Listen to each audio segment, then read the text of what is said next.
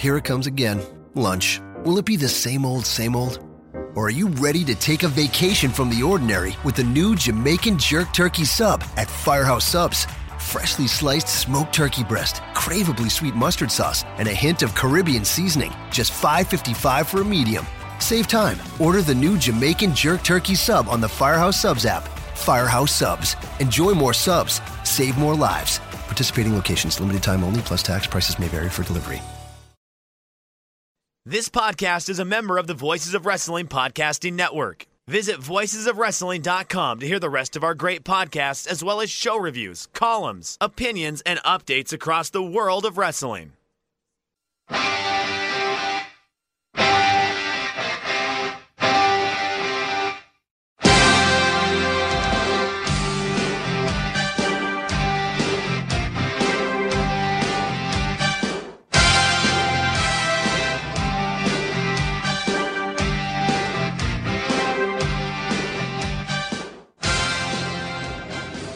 All right, welcome to part two of the Voice Wrestling flagship podcast, WrestleMania Weekend Preview. Of course, this is part two, so if you haven't already, go back and listen to part one. Uh, part two will not be very fun without part one, so definitely want to go and check that out. So I'm not going to waste any time before we get to the previews. Though I do want to let you know that this week is sponsored by Blue Apron, and Blue Apron is the number one fresh ingredient and recipe delivery service in the country, and their mission is to make incredible home cooking accessible to everyone. Here is uh, just a quick idea of the awesome meals that are coming up on Blue Apron: spinach and fresh mozzarella pizza with olives, bell peppers, and ricotta. I'm very much looking forward to that one. Sweet and sour salmon, bok choy, carrot, and ginger fried rice. Also, Parmesan crusted chicken with creamy fettuccine and roasted bar, uh, broccoli. Those all sound fantastic. Uh, and then for if you've never done Blue Apron, just a quick idea. Um, for less than ten dollars per person per meal, Blue Apron delivers seasonal recipes along with pre-portioned ingredients to make delicious home-cooked meals. You can choose from a variety of new recipes each week, or you can let Blue Apron's culinary team surprise you. Recipes are not repeated within a year, so you'll never get bored. You'll never say, "Oh, this again." You don't have to worry about that. Never going to happen. Customize your recipes each week based on your preference, and then Blue Apron has several delivery options, so you can choose exactly what fits your needs. If you want five meals, if you want two meals, if you're feeding an entire family, or if you're just feeding you and your significant other, if you're just feeding yourself, they got it. No matter what your needs are, Blue Apron will find a delivery option that will work for you. There's no weekly commitment, and you only get deliveries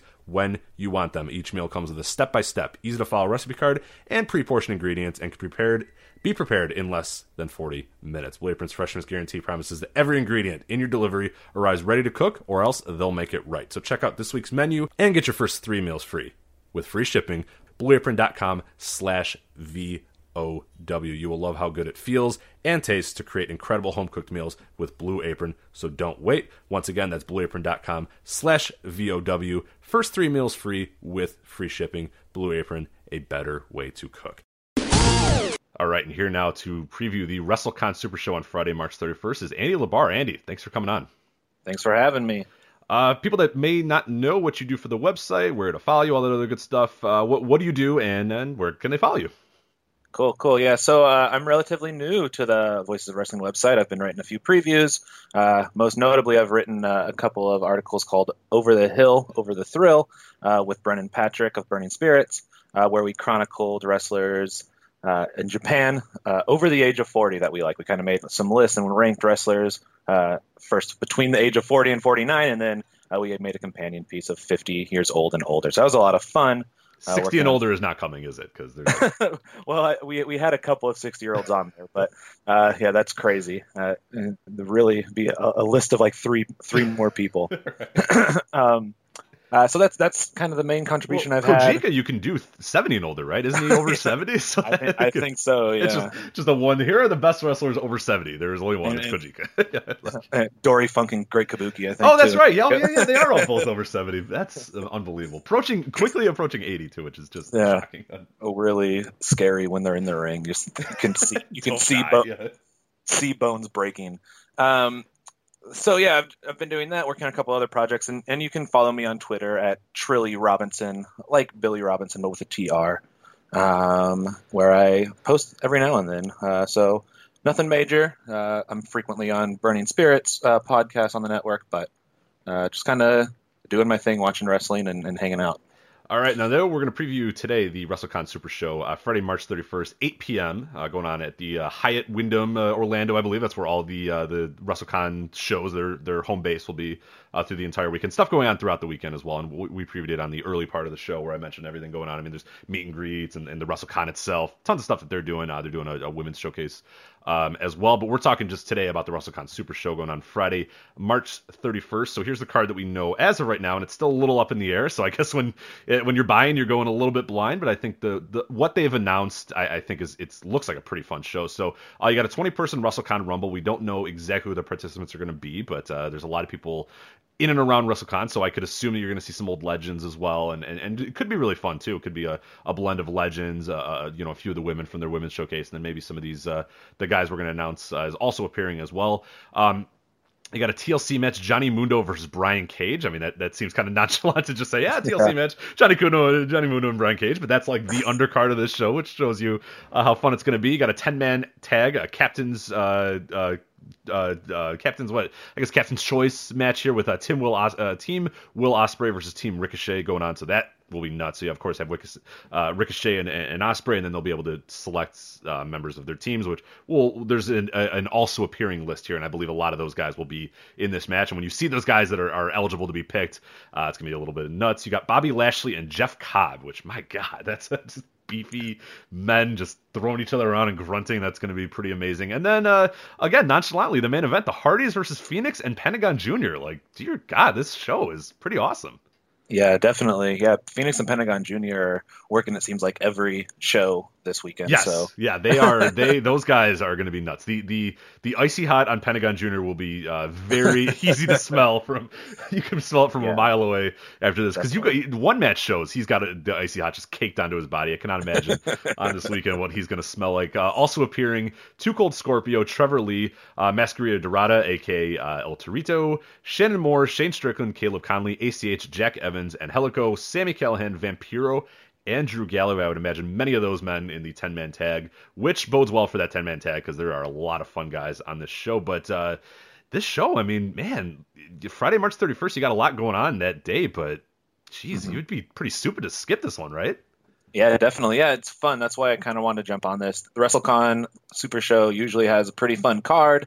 Uh, they've they've delivered about half and half. It seems like last year's show was about half half good and enjoyable, and then half, the other half was Karen Jarrett. Dread, yeah, Karen Jarrett. On people. Yeah, and our, our, Jeff Jarrett versus Joey Ryan ten man tam ten man tag. So uh, I think Ospreay versus Ricochet is going to be a little bit better. I, I think uh, that's a that's a bold prediction, but I think you might be right. So yeah, definitely, uh, it definitely looks fun. I think a lot of the WrestleCon shows, whether it's CZW, Wrestling Revolver, WrestleCon, they all look pretty fun right uh, for this weekend. So uh, yeah, I'm excited to, to see it when it hits uh, video on demand. Yeah, absolutely. So again, for people that are, are won't be live in Orlando, and, and you are not going, correct? Correct. I'm staying in Portland, Oregon. Okay, so you, you will not be able to watch this immediately, and, and all of us that are not going to be there live will not be able to see the show. I mean, usually, I last year they got it up after a few days. I think I think they uploaded one match, like I, I, think whatever the main event was, if I remember correctly, was up, you know, within a few hours or whatever, and then the rest of the show was up, you know, two to three days. So we might have to wait a little bit to get the full card, but uh, I think if it's if it's a really great show, I, I could see them getting it up as, as soon as possible because it does really look good. And and the other thing too, for people that are there live. Um, competition wise, there's not a whole lot going on at that exact time. Like you have, you know, the main or the, the Hall of Fame going on at 7:30, but uh, I could easily skip the Hall of Fame. I, I, definitely don't need to watch that on the WWE Network. And then really, you don't have a whole lot. You got Chikara's up there. Uh, Brainbuster Pro Wrestling will be at the Team Vision Dojo. I don't know that you're necessarily going to want to miss the WrestleCon yeah. show to, to do that. Uh, if you're a Chikara guy, I guess you got Chikara there. But otherwise, yeah, I mean, you got this at 8:30, and then you really have nothing else until 10 p.m. You got pro, uh, the Punk Pro Wrestling, uh, and then midnight you have Kaiju Big Battel. So I could see a lot of people being at this WrestleCon Super Show for sure. Yeah, definitely. It kind of it kind of also makes it exciting since we, as we as you just said, there's not oh, everyone's not announced yet, and there's a it's a few hours after Evolve, it's a few hours after some other shows. Uh, you know, it kind of leaves it open for some other big name indie talent. Yeah, like Rev Pro, uh, Rev Pro mm-hmm. will be mm-hmm. there, you know, at four, and a lot of the people that are on Rev Pro. But I, I wonder if you maybe get a Marty Scurll that shows up or whatever. You know, you got yeah. some, some other guys there. Yeah, he worked the show last year. That was the big match, I think, was the the Will Ospreay versus Marty Scurll series. That's right. That's right. That's uh, at last year's WrestleCon. So Uh, so as far as this year's, uh, what, what's the match you're most looking forward to on this show? Because I mean, there's a lot. I mean, of those five matches that we've announced, I mean, every single one other than you know the Rumble will just kind of be the Rumble, but all those other four are like I'm I'm all in on every single one of those. What? Yeah. Can you pick just one as your favorite? Yeah, definitely. I, I've seen uh, the Hardys are obviously riding a hot streak right now, and I've seen them wrestle Phoenix and Pentagon a little bit the at the Crash in January. They had like a big ten person, but all five tag team match, and it was kind of a, a big mess, but it was fun. Uh, but for me, uh, Bobby Lashley versus Jeff Cobb just sounds like a lot of. I mean, it'll be interesting because Jeff Cobb can suplex and throw everybody, and Bobby Lashley is definitely not an everybody type of body. I mean, he's huge, so it'll that that's the match to me that really sticks out as uh, something that could be a lot of fun. Just just two big guys, as you said, just just really throwing each other crazy around the ring. So um, could be could be disappointing, but it's definitely something that like sticks out a lot to me. Yeah, I, I, think I'm the same way as well because I mean, uh, and which seems nuts because you look at these other matches, but the problem, I mean, a lot of these other matches you've either seen before or guys you've seen, or you kind of know that this one's a complete unknown. It's like it it could be awesome, it could be bad, but it's like it's such a unique match, and I'm glad that they booked it too because you just you're not seeing a lot of this anywhere else on the entire weekend. Like you're seeing a little bit of the, the, the Hardys and like you said, the Hardys in Phoenix and Pentagon are everywhere, and Phoenix and Pentagon in particular are just everywhere this weekend and doing nuts stuff or whatever.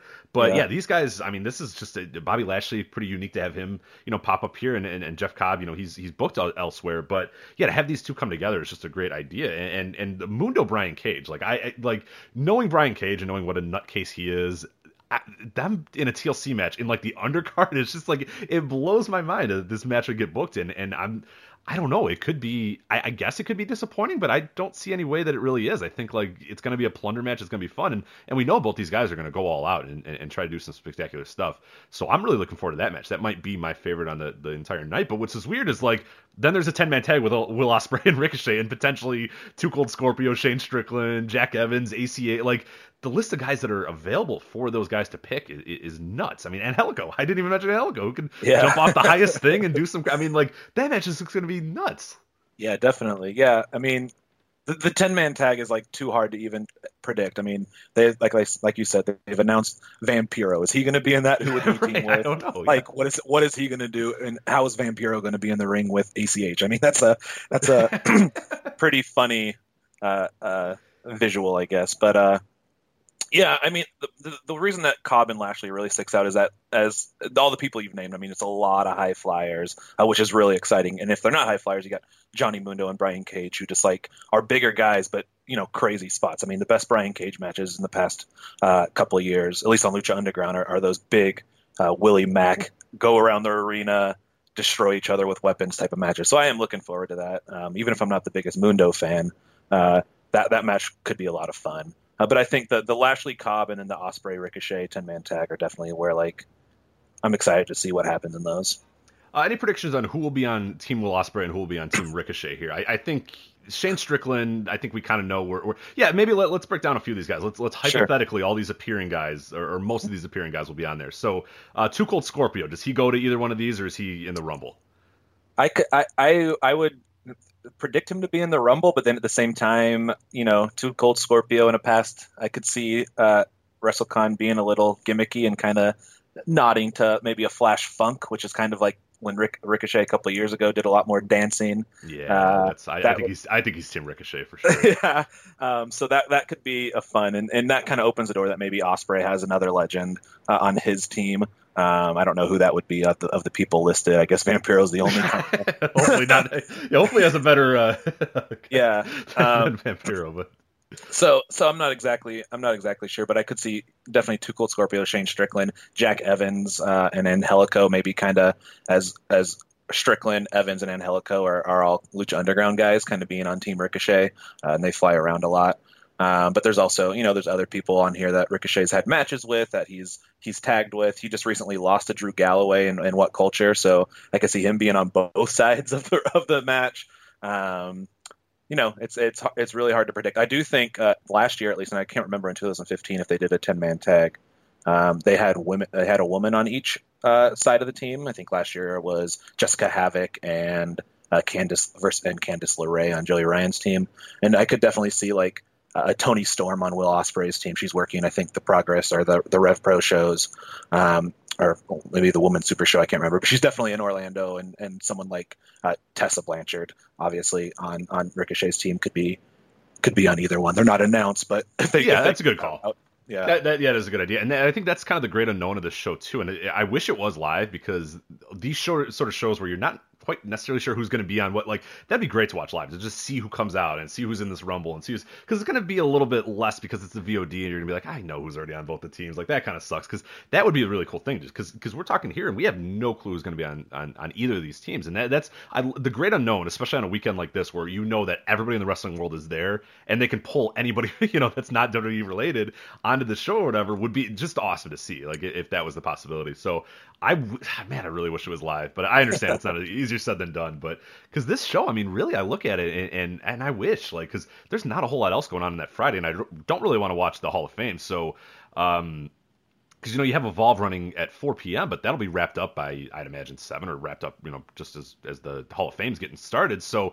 you kind of have that rest of the night if you don't want to watch the Hall of Fame to, to, to watch something. So it would be a great opportunity for them to get on there and and do an iPay per view of some sort. But I understand that's easier said than done. But man, I really like this show. That's why I want it done.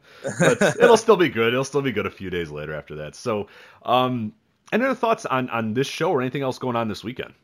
Uh, no, I, again, the the WrestleCon series of shows that they're putting on all, all pretty much look good. Um, from smaller companies like Wrestling Revolver uh, to the CZW show uh, to Rev Pro and, and this show, they all they all look like they're they're going to be pretty entertaining shows. So I'm I'm excited to see uh, which ones uh, do come out on on VOD or whatever.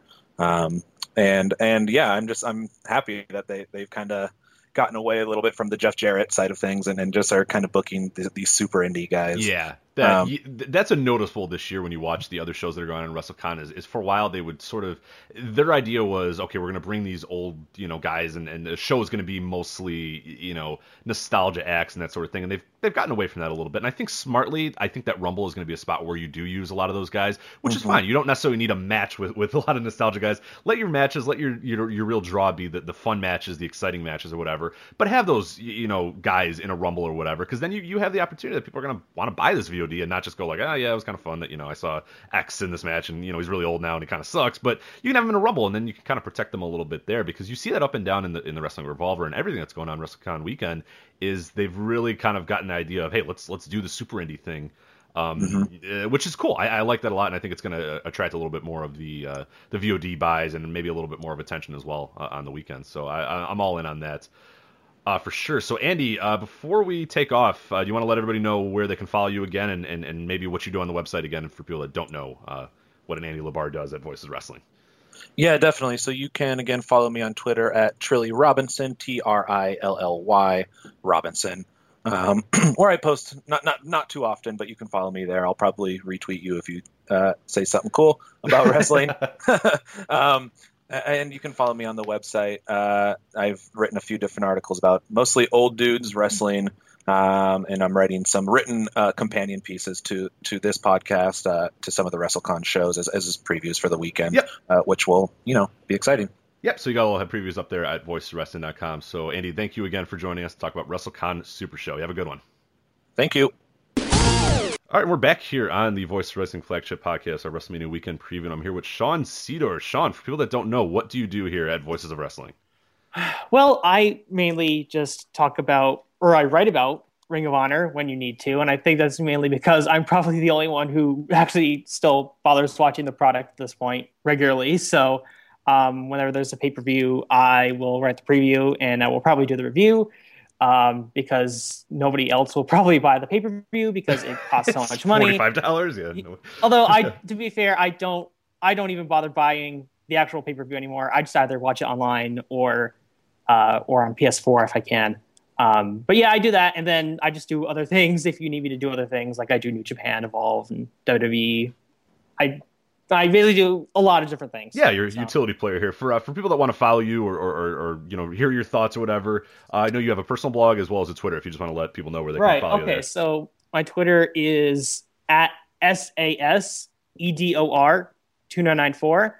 Um, though I would suggest that if you're somebody who doesn't like NASCAR, then I would avoid my Twitter account on Saturdays and Sundays. See, I, I, like NASCAR, so I, I, like your Twitter yeah, account on the weekend. Yeah, so, but yes, or, that or is a good you'll morning. find me, or you'll find me very early in the morning tweeting about Formula One, which was right. the case this morning when I watched. They, they had their first race tonight in Australia, and it was at because it's you know in Australia the time right, difference right. is massive. So it's like the race started at one o'clock in the morning. So, but yeah, if you're looking for straight wrestling thoughts, maybe your, your your account on the weekends might not yeah, be the not best. not Saturdays Yeah, and Sundays, right. but mainly during the week. That's fine. Yeah, so that's that's my Twitter account at sasedor two nine nine four. Um, and then I have a wrestling blog where I just write about stuff that I watch. Uh, it's at I believe it's DX versus NWO 1994 at Blogspot. I'm sure you could find it if you just search it.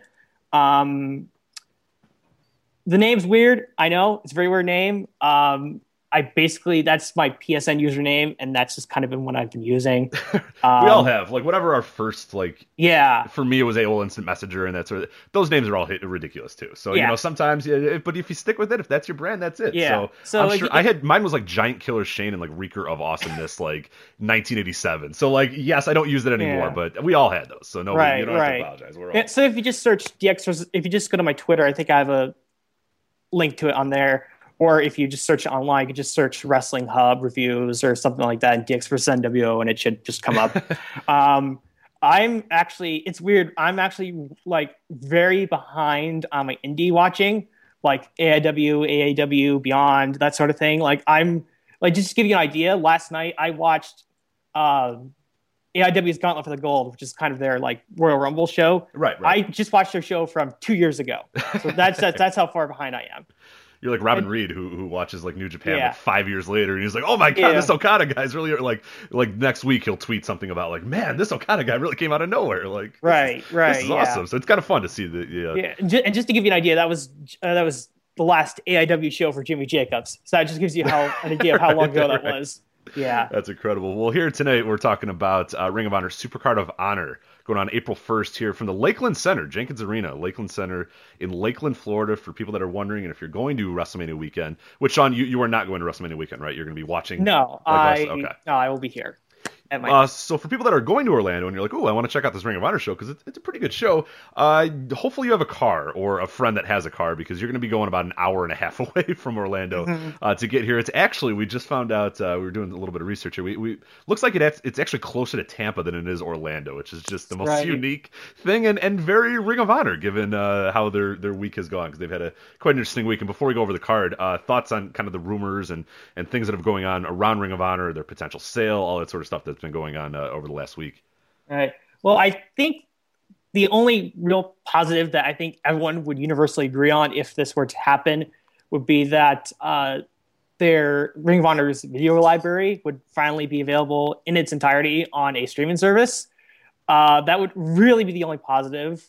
Other than that, you know, obviously a wrestling company closing down is, as you guys have been talking about on Twitter and elsewhere. Not good, yes. it's not good. No, though it's it's kind of weird. At the same time, like I'd be disappointed if this sale happened but at the same time, maybe it's just because of the state that the company's in now. I would kind of feel if if they went away, I would feel like very indifferent about it. It's just like eh, there it, it went away. It's, like I would be obviously upset, but it's not like oh I'm I'm like super sad or anything. Right. I mean, if it, it's a whole different mentality than if they went away, like you know, in like 2007 or 2006 Yeah. or whatever. It would feel like a huge blow to like the pro wrestling world. And and while it like would be a blow to lose another company, it, it because of where Ring of Honor's at, it would just seem like.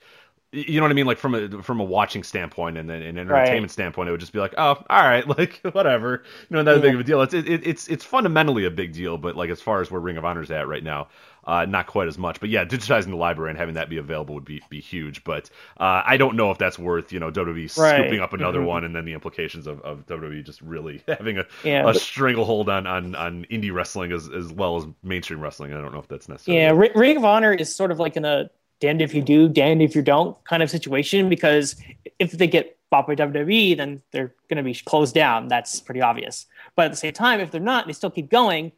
They still have to deal with the issue that they're losing a lot of talent, especially young right. talent. And they're in the crosshairs So- of WWE, which is never a good place to be. Because Right. Mhm. if you don't, you know, listen to them or don't do what they do, they will uh, they will crush you. So that's Right. uh, Mhm. uh, that's interesting. But uh, yeah, let's go over this uh, Supercard of Honor show because I think this is a really good show, kind of a sleeper show for Ring of Honor, who who hasn't always had great weekends during WrestleMania weekend. Sometimes it can have a pretty uh, mediocre show, but I, I think this one's really pretty solid here. So uh, again, Supercard of Honor uh, going on April first. Uh, bell time is 6 p.m. Eastern, so you can uh, go there. I, I don't know that you're going to be able to do both NXT and Supercard of Honor just because Nah. unless you bounce like halfway through this Ring of Honor show, which seems kind of silly, but uh, I guess you you could. Well, actually, if it's an hour away, you pretty much got to like show up, watch the you know the first few matches, Right. and then bounce, which is, is not ideal. But uh, um, Yeah. actually, I guess I, I can mention this because they're doing a Festival of Honor at 2 p.m. What in do you know what the Festival of Honor is necessarily? Is it kind of a meet and greet type deal? Yeah, I think it's just a long, like multi-hour, like kind of meet and greet session where you can.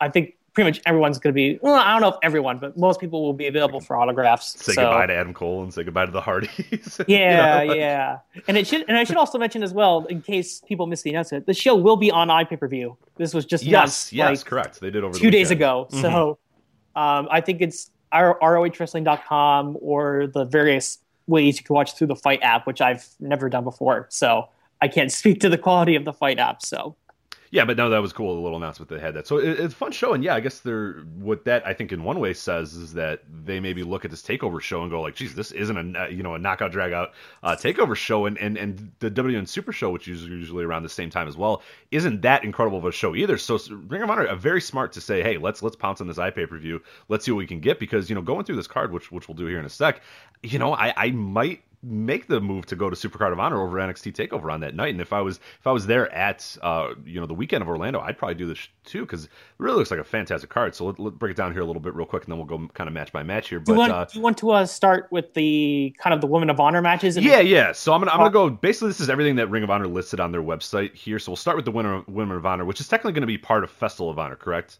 Not necessarily part of I, this I guess, show. I guess so the way they're doing it is that it's kind of at the end of the festival, like five o'clock ish, right? Is what yeah, sort of, five yeah, fifteen okay. is what they said on their Okay. website. So it'll be it won't be on the iPay per view, and I'm guessing that based on what they've done with their other women's matches, that they'll probably just all show up on their YouTube page like every Wednesday or something like that. Yes. So we got uh, Mandy Leon uh, and Jenny Rose versus Sumie Sakai and Faye Jackson. Uh, Kelly Klein versus Deonna Purrazzo. Uh, then a CMLL Luchadoras showcase. I am going to pronounce this one very wrong, so everybody will get mad at me. I think it's La Ampola versus and Marcella, I believe. So I think I, I think it's La Amapola. I'm, Okay. I'm just guessing, but we're just two gringos that, that don't know a thing. So there you go. So that's your Win of Honor show. Again, that won't be on the iPay per view. That will be. Um, as you said, either up on the YouTube page and part of the quote unquote, you know, Festival of Honor going on, uh, so a little bit earlier. So if you want to get there early and, and check out that show, you'll be able to watch it there. Uh, now, as far as the proper uh, Supercard of Honor show, we'll break this down real quick and then we'll, we'll kind of go over uh, a little bit more of the matches. Uh, you got the Kingdom versus Beer City Bruiser and Pro Wrestling's last real man, Silas Young. Uh, you got Heavy Metal Rebel Frankie Kazarian versus Punishment Martinez. Uh, Will Ospreay and Volador Jr. versus Dragon Lee and Jay White. Uh, the Briscoes and Bully Ray versus Hangman Page and the Guerrillas of Destiny. Uh, in a Texas Bull Rope match, you have Cody versus Jay Lethal. Uh, ROH World Television Championship match, uh, the villain Marty Scurll defending his title against Adam Cole. Uh, Ring of Honor World Title match, uh, ROH Champion Christopher Daniels versus Dalton Castle. And then the main event, ROH World Tag Team Championship ladder match, not a ladder war, just a ladder match here. Uh, the tag team champions, the Hardys versus the Young Bucks. So, Sean, I'll ask you first. Uh, what match are you looking most forward to on the Supercard of Honor show? well, I, I think the match that obviously jumps out immediately is the ladder match. That's got to be Um, everyone's pick, right? yeah, like, who else? yeah. Can, well, you can't pick anything Right. else. Like, I, I don't I don't know what I what else I could think of, but I feel like if anything, I feel like this match has the potential to be the craziest match of the weekend, if that makes sense. yeah, no, absolutely. Because it's it's a ladder match. I'm sure the, the Young Bucks are going to be like really excited to work in a ladder match with the Hardys. So I'm sure they're going to be doing all sorts of like crazy stunts. And I'm sure I, I mentioned this a little bit in my preview, but it wouldn't be a ladder match without Jeff Hardy trying to kill himself. Exactly. Yeah. So you always have that, So- even even with the implication that, that the Hardys might show up in WWE or whatever. Yeah. You know that Hardy will no matter Jeff Hardy will will no doubt take like because he doesn't have like we talked about the ladder war from uh, last month or whatever. You had the you know um Beretta doing all uh, September or something. or September, oh, right? Yeah. Oh, oh, oh, oh, you're talking about the, the Yeah, yeah, yeah. The yeah, most, okay, yeah. yeah. So, and you had in, in that match, Beretta was the one doing all the bumps because it seemed like Hard, the Hardys were kind of like, yeah, we're a little sore, so you know. But, but this time, you you really have nobody. So I, I, I definitely see the Bucks uh, stepping up a little bit and sort of taking the bumps because you know Matt's not going to take any crazy bumps because I don't know that his body can, can necessarily take Right. those huge bumps anymore. But you know Jeff will be doing some ridiculous spot off the top of a ladder, and that the Bucks will be doing stuff. So no, I mean I, I look at this, and, and this is a big reason this match alone of why I would pick this over uh, Takeover because if you're watching that show, you you know yes you can just jump in at six o'clock and watch the beginning of of you know, Supercard of Honor, and, and you know, then you have a few hours until Takeover. But do you really want to leave this show as you know Marty Scurll's coming out, and you know, then you have also this match coming up? Like, I guess you can flip between the two, but I mean, my eyes would be, and my attention uh, would be on this ladder match as the main event. So it's a really good idea by Ring of Honor, I think, to to go up head to head with Takeover, especially this year, because you have a real chance where there's going to be a lot of people that are going to go, you know, this is more interesting than than Nakamura Roode or, or anything that's on that Takeover show. So I, I think masterful booking by them, and it, it could be the the the Hardys' last, you know, independent show before they go to WWE, maybe their last Ring of Honor show. But uh, what a great way to go out, and what a great main event of the show as well. Uh, I'll ask you though, sleeper match on the show. So everybody, we know that ladder match, we know it's going to be good. Is there a match that maybe people aren't talking about a whole lot that could be awesome on the show? Um, well, I think there's there's two. I think the one that, out of, as far as sleeper matches go, the one that would like stand out is Ospreay and Volador against Dragon Lee and Yeah, Jay White. that's- It's it's a very it's a very random tag match with very random pairings, but I think as far as like what could what could be one of the best matches of the weekend, I don't know, I don't know if it'll be like the best or like up there in that upper echelon, but it, it- I think it has a chance to be great. I mean, Will Ospreay is awesome. Volador Jr. is awesome in what I've seen of him. I, I haven't seen a lot, but I have seen some. And Dragon Lee is awesome, and he and Will Ospreay. I saw their match in New York Yeah, like nuts. a couple weeks ago, and it was it was great.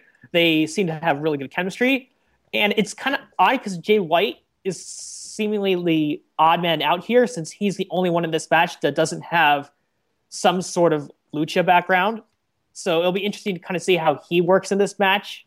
As but like he obviously got two guys from CML, CMLL in there, and Will Ospreay has lucha background of his own. So I'm gonna be interested to see how Jay White does in that match. Um, and I guess is the other one, another match I'd be looking forward to would be Marty Scurll versus Adam Cole for the TV title.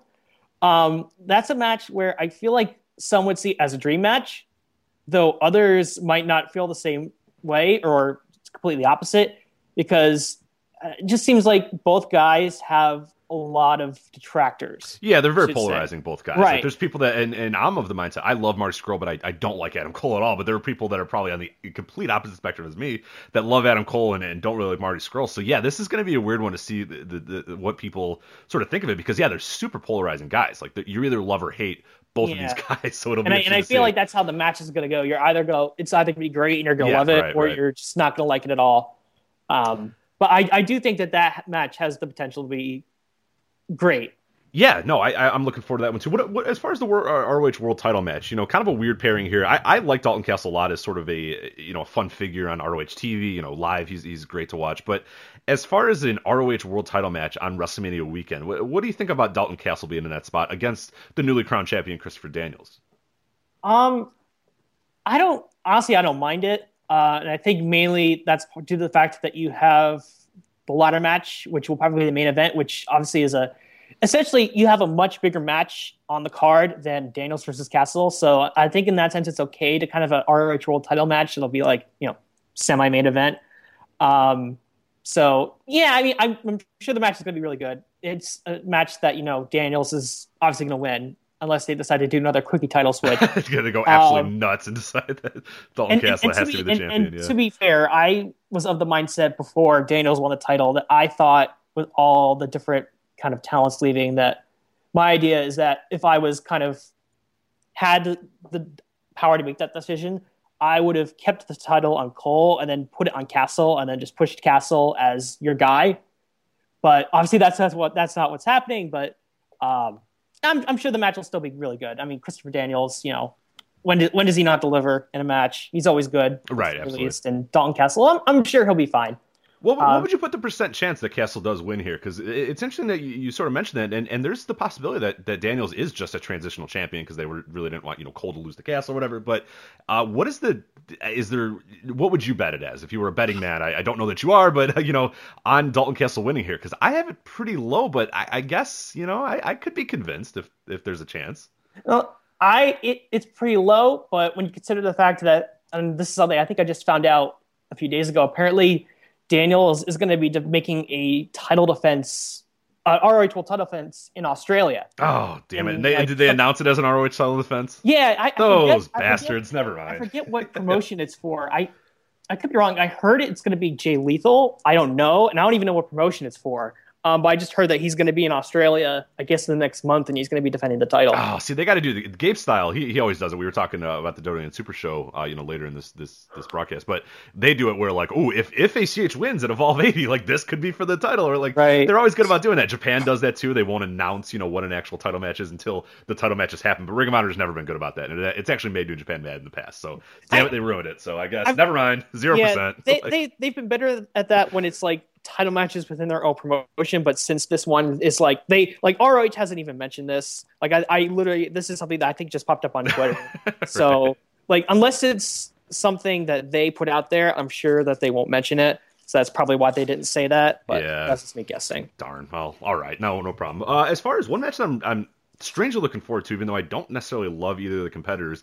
Uh, Texas Bull Rope, Cody versus Jay Lethal. Does this have the chance to be pretty good in your mind? If the, the thing is they haven't really clarified what kind of bull rope match this is going to be whether it's going to be the you know just pinfall submission with no dq or if it's going to be the touch the four corners yeah a little strap match style yeah. which is usually the inferior of the two. Um, though when they did make the announcement in the match in the article that they announced it they did reference a match that dusty rhodes had a bull rope match that he had with billy graham in i think like the late 70s madison square garden and I, I just YouTube that match real quick, and it was a just a you know pinfall submission match with no disqualifications. So if it's that kind of match, I think it could be good. Um, obviously, you know, I'm sure Cody being in a match that kind of his father helped make famous, I'm sure he's going to want to do the best he can to live up right. to that. that that's one of the like, reasons see, I'm looking forward to it for sure because I think he's going to go in there going, hey, you know, I, I there's a there's a Rhodes legacy in this match that I got to live up to. So yeah, and Jay Lethal's always, you know, he's always good. So you could always count on him to deliver a good match on a big show. Um, I'm actually kind of curious as to who wins this match because Cody is, if, if anything, he's been known as the guy who doesn't lose. But at the same time, Jay Lethal, I feel like he needs to win this match, especially since uh, and dogs are barking. Hey, it's voice wrestling staple here. It's yeah, it's no, that's all right. But but it's not a. No, that's that's fine. That's fine. It's not a flagship until the dogs bark. So right, now right. we've now we've officially christened it. So right. But uh, Jay, Jay Lethal, it's like Cody. You would think Cody would win because he always wins, but Lethal kind of needs to win, especially since he's kind of the number one contender. And if he loses here, he would have lost all of his. Well, he's only had two. This would be a second match with Cody, but he would have lost twice against Cody, which I honestly don't think would be good for good for Lethal. Um, so I and this match kind of feels like a blow off. So I feel like Lethal needs to win. Uh, but again, with Cody, you really never know because he never loses unless it's like right, shenanigans. Yes.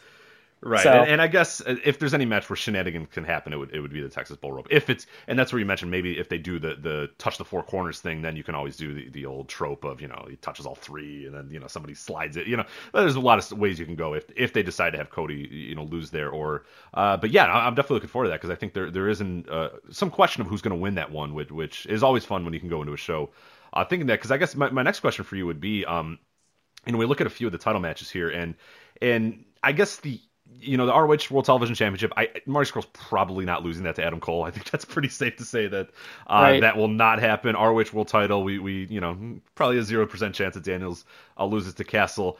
Uh, and then the the tag ladder match. I mean, would you put it at hundred percent that the Bucks beat the Hardys, or do you think that maybe there's a chance that the Hardys do retain it?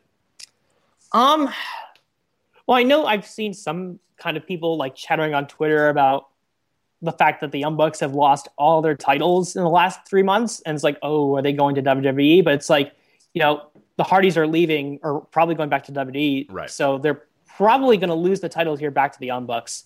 So, and it was actually interesting. Did you catch the bit in the Observer this week about what they were, I guess the original plans were for this whole feud? Uh, you know, I have not read this week's Observer, so no. Uh, let us know if you if you. So essentially, and this surprised me when I read it. Apparently, ROH and I guess Impact Wrestling, I, it's, it's weird. It's it's still TNA, so I'm I'm still going to call it TNA Yeah, because hard to- Impact is too close. But essentially, they had actually apparently before the Hardys had left had come to terms to an agreement where the heart where the Young Bucks were going to appear on Impact, and they were going to do a whole thing of back and forth where the, where the Young Bucks were going to appear on Impact. You know, the Hardys would appear on ROH, and I think they were at some point. It was supposed to be a longer feud. Um, I think Meltzer mentioned that they might have even appeared on a TNA pay per view. Um, and that they were also planning to do some sort of, of course, with this version of the Hardys, they were going to, of course, do a match at the compound in some wacky thing. But yeah, apparently this is supposed to be a lot longer than you know was anticipated before the Hardys left. Um, and the Young Bucks were apparently apparently there was a deal, and they were going to be appearing or supposedly going to be appearing on TNA television, which is really interesting considering that you know they're in the Bullet Club in New Japan. Right. But it would have been really interesting to see how that played out if that actually happened. With you know the Young Bucks, you know showing up on Impact randomly and Not know, as Max and uh, Jeremy though, unfortunately. No, no, no.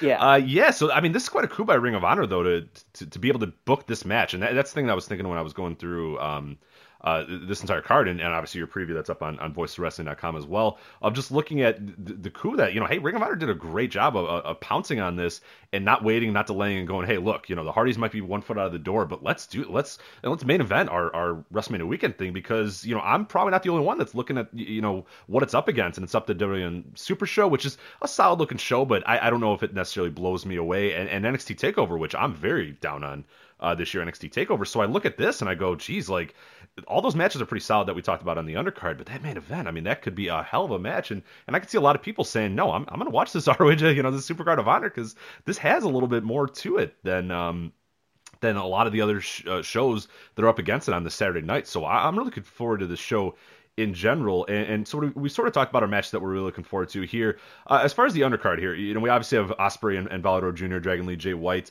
Uh, any of the other matches you're really looking forward to, like Kingdom versus Beer City Bruiser and Silas Young, I, I, you like that'll I be mean, fine. I think yeah, yeah, I whatever. think that I think they'll be okay. It'll be in, kind of interesting to see what happens with the kingdom now that obviously TK O'Ryan is out for God knows how long. Phew, that was sick. That was Yeah. a horrible. Injury. Yeah, when I when I actually when I was watching the show, I, I could be wrong 'cause- because of the just the camera, the replay, but when I saw that, it kind of looked like the Sid yeah, did. break. Yeah. So that was that was kind of gross. I guess I heard it. I guess the observer said it was, I guess, a clean break in his leg, like a completely like clean break. So uh, that that really sucks for him. But I guess what they're going to do with the kingdom is that they're going to be.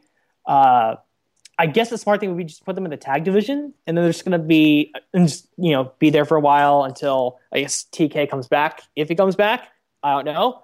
Um, but yeah, I, I think that that match will be all right. I mean, it's weird that the Motor City Machine Guns, who are advertised for the show, aren't in an announced match because I think if they were in, on the card, you would put them here in a three way. Great job, for yeah. Have them be the opener because at least you're going to get a little bit of fun, you know, Yeah. sprinty stuff here. Because yeah, this, this is a little weird as an opener because I don't know that it's necessarily going to be like as fun of a match as you really want to open a show with. Yeah, I mean, Silas and Beer City Bruiser, they're, they're fine as a tag team. I know people like, you know, people rag on the Beer Ci- City Bruiser, rightfully so.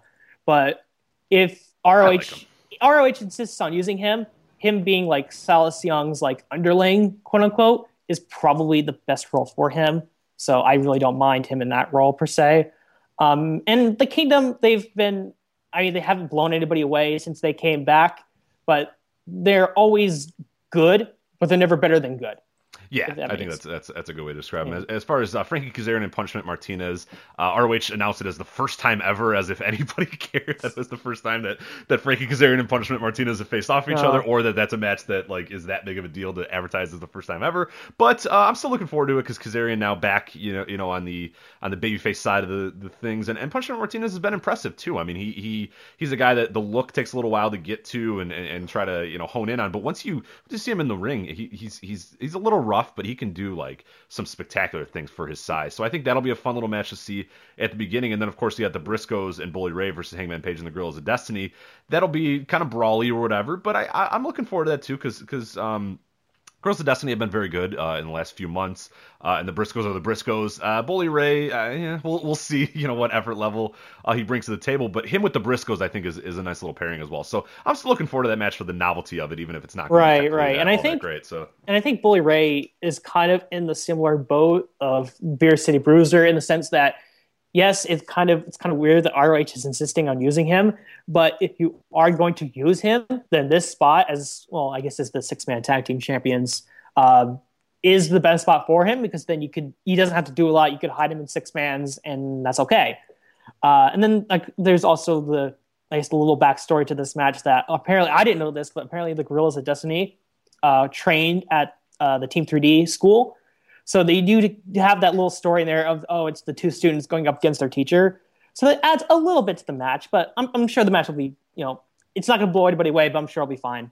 So Absolutely. So again, this uh, is Ring of Honor Supercard of Honor, April 1st, 2017, of course, at the Lakeland Center, Jenkins Arena, Lakeland, Florida. Again, as a warning for people that are going live, uh, make sure you have a car or a carpool or something because this is about an hour away, so this is not walkable. Uh, you can't take an Uber here. I think you're going to have to drive there a little bit farther away. Um, but it looks like a really fun show, and for people that aren't there live, uh, the news that, that came out uh, you know a few days ago, it will be on IPRView, ROH Wrestling, and the FITE TV app, also FITE.tv, so you can order it there. Uh, Sean, before we say goodbye, do you want to let everybody know where they can follow you and um, and and see your your NASCAR, your F1, and your pro wrestling thoughts as well? All right. Well, as I mentioned earlier, you can follow me on Twitter at SASEDOR 2994. Um, and then if you look at my Twitter profile, it should have a link right there to my blog where I, just, like I said, I'm, I'm reviewing indie shows from two years ago while also watching Progress. So that's fun. I'm actually up to, I think the last show I watched was like chapter 11. So I'm, I'm a little behind, but I'm, I'm slowly getting there. getting there. Yeah. Yeah. Hey. Yeah. And if there's any show or if there's any promotion that's good for, for watching, you know, two years later and kind of binge watching is, is and, and they, they're formed in those chapters or whatever. So it, you don't feel like you're really, completely out of the loop if you're watching yeah. chapter 11 or whatever and you're you know they've just had you know chapter 39 you know like i don't think yeah. it's that big of a deal so no i think i think you're you're and you're not alone too our twitter feed's filled with people that are like hey i'm watching like chapter 28 or whatever and it's it's cool yeah. stuff though it's definitely so you're fine doing that it's fun yeah it's fun seeing i'm at the point now where jimmy havoc is threatening to set people on fire and kill people so right. He, yeah, I think I think when he won the match where he won the title, he threatened to set Mark Andrews on fire if he didn't make the match. So like he literally poured like I guess lighter fluid on him or something. But That's yeah, he'll, oh, he'll yeah Havoc. yeah Jimmy Havoc.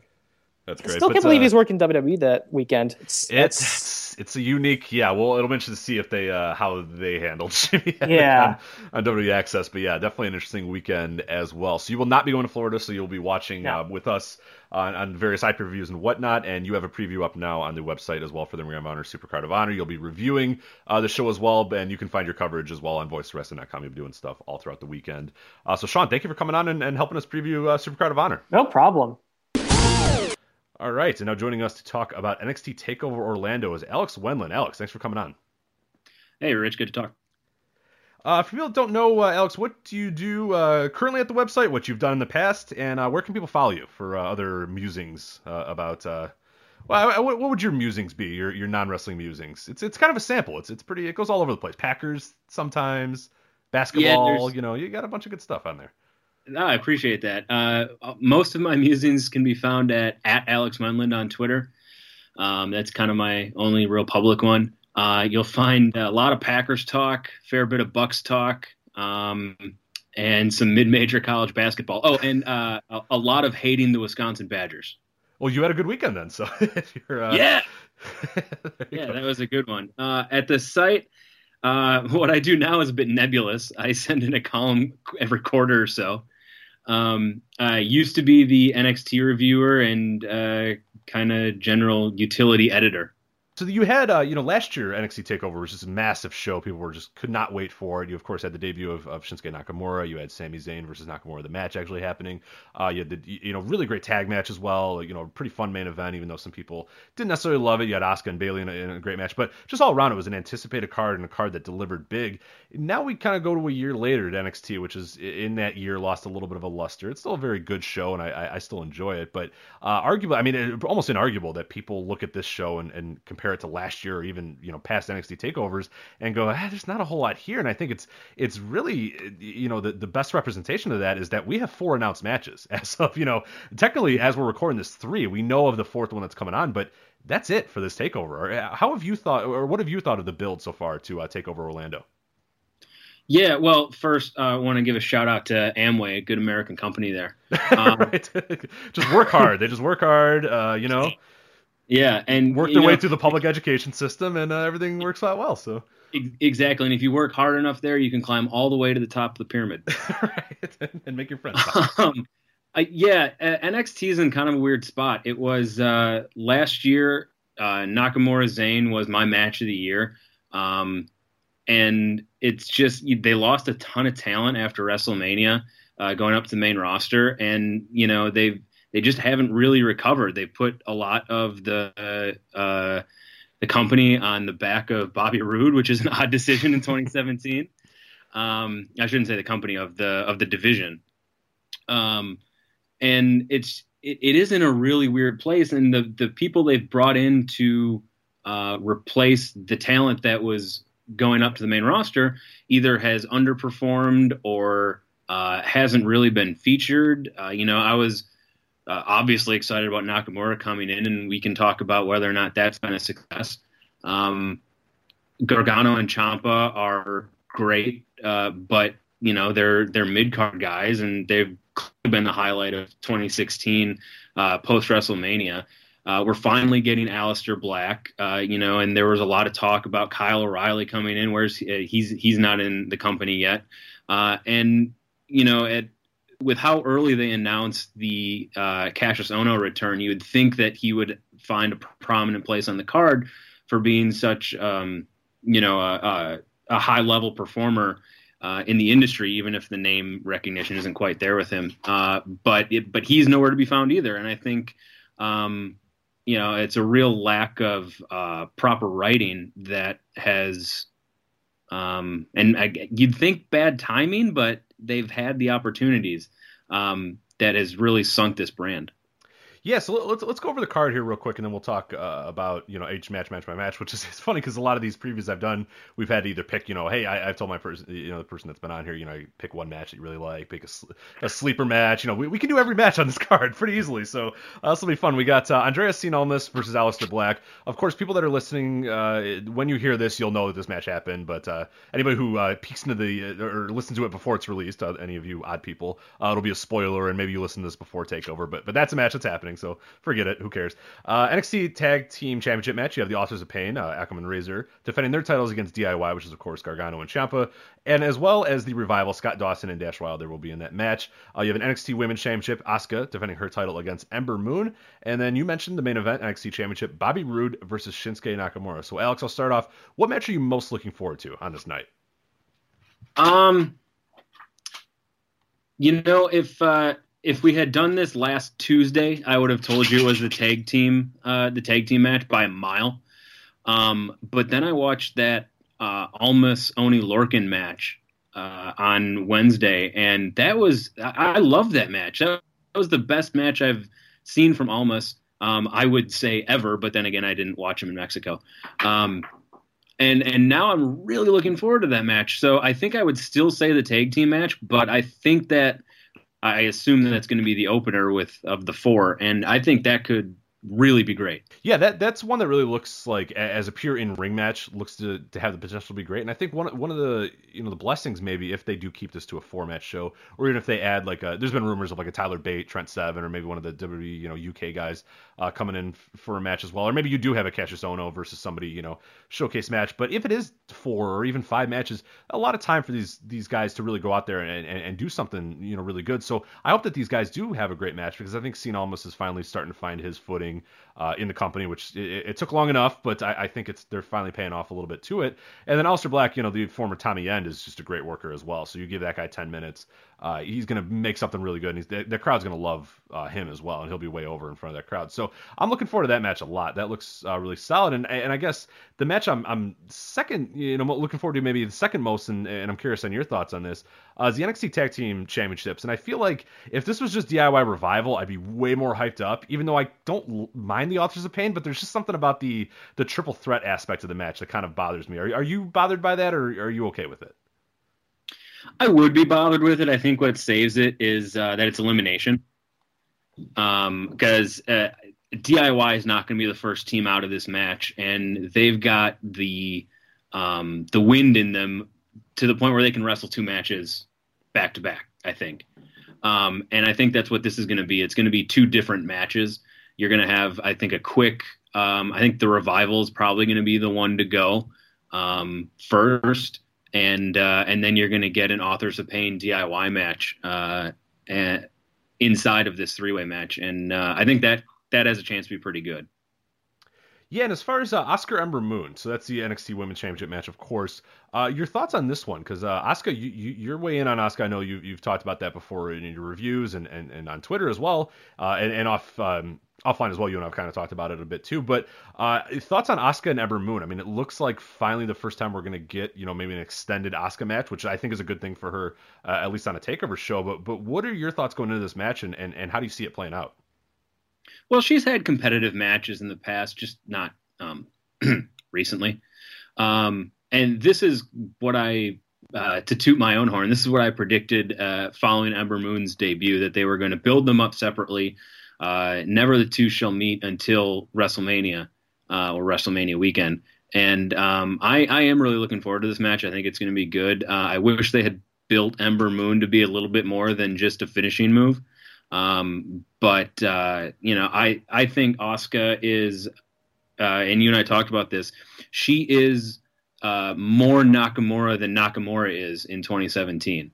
Uh, she's got the swagger. She's got you know the just the badassery um, that Nakamura had in New Japan, and just you know hasn't had since day three in um, in NXT.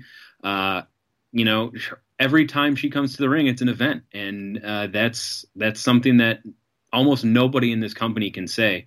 Uh, definitely nobody else in. Um, well, I guess Bobby Roode can say it, but you know he's his event ends once he gets to the ring, uh, and we'll talk more about that. But uh, yeah, I am looking forward to this match. I think it's going to be great.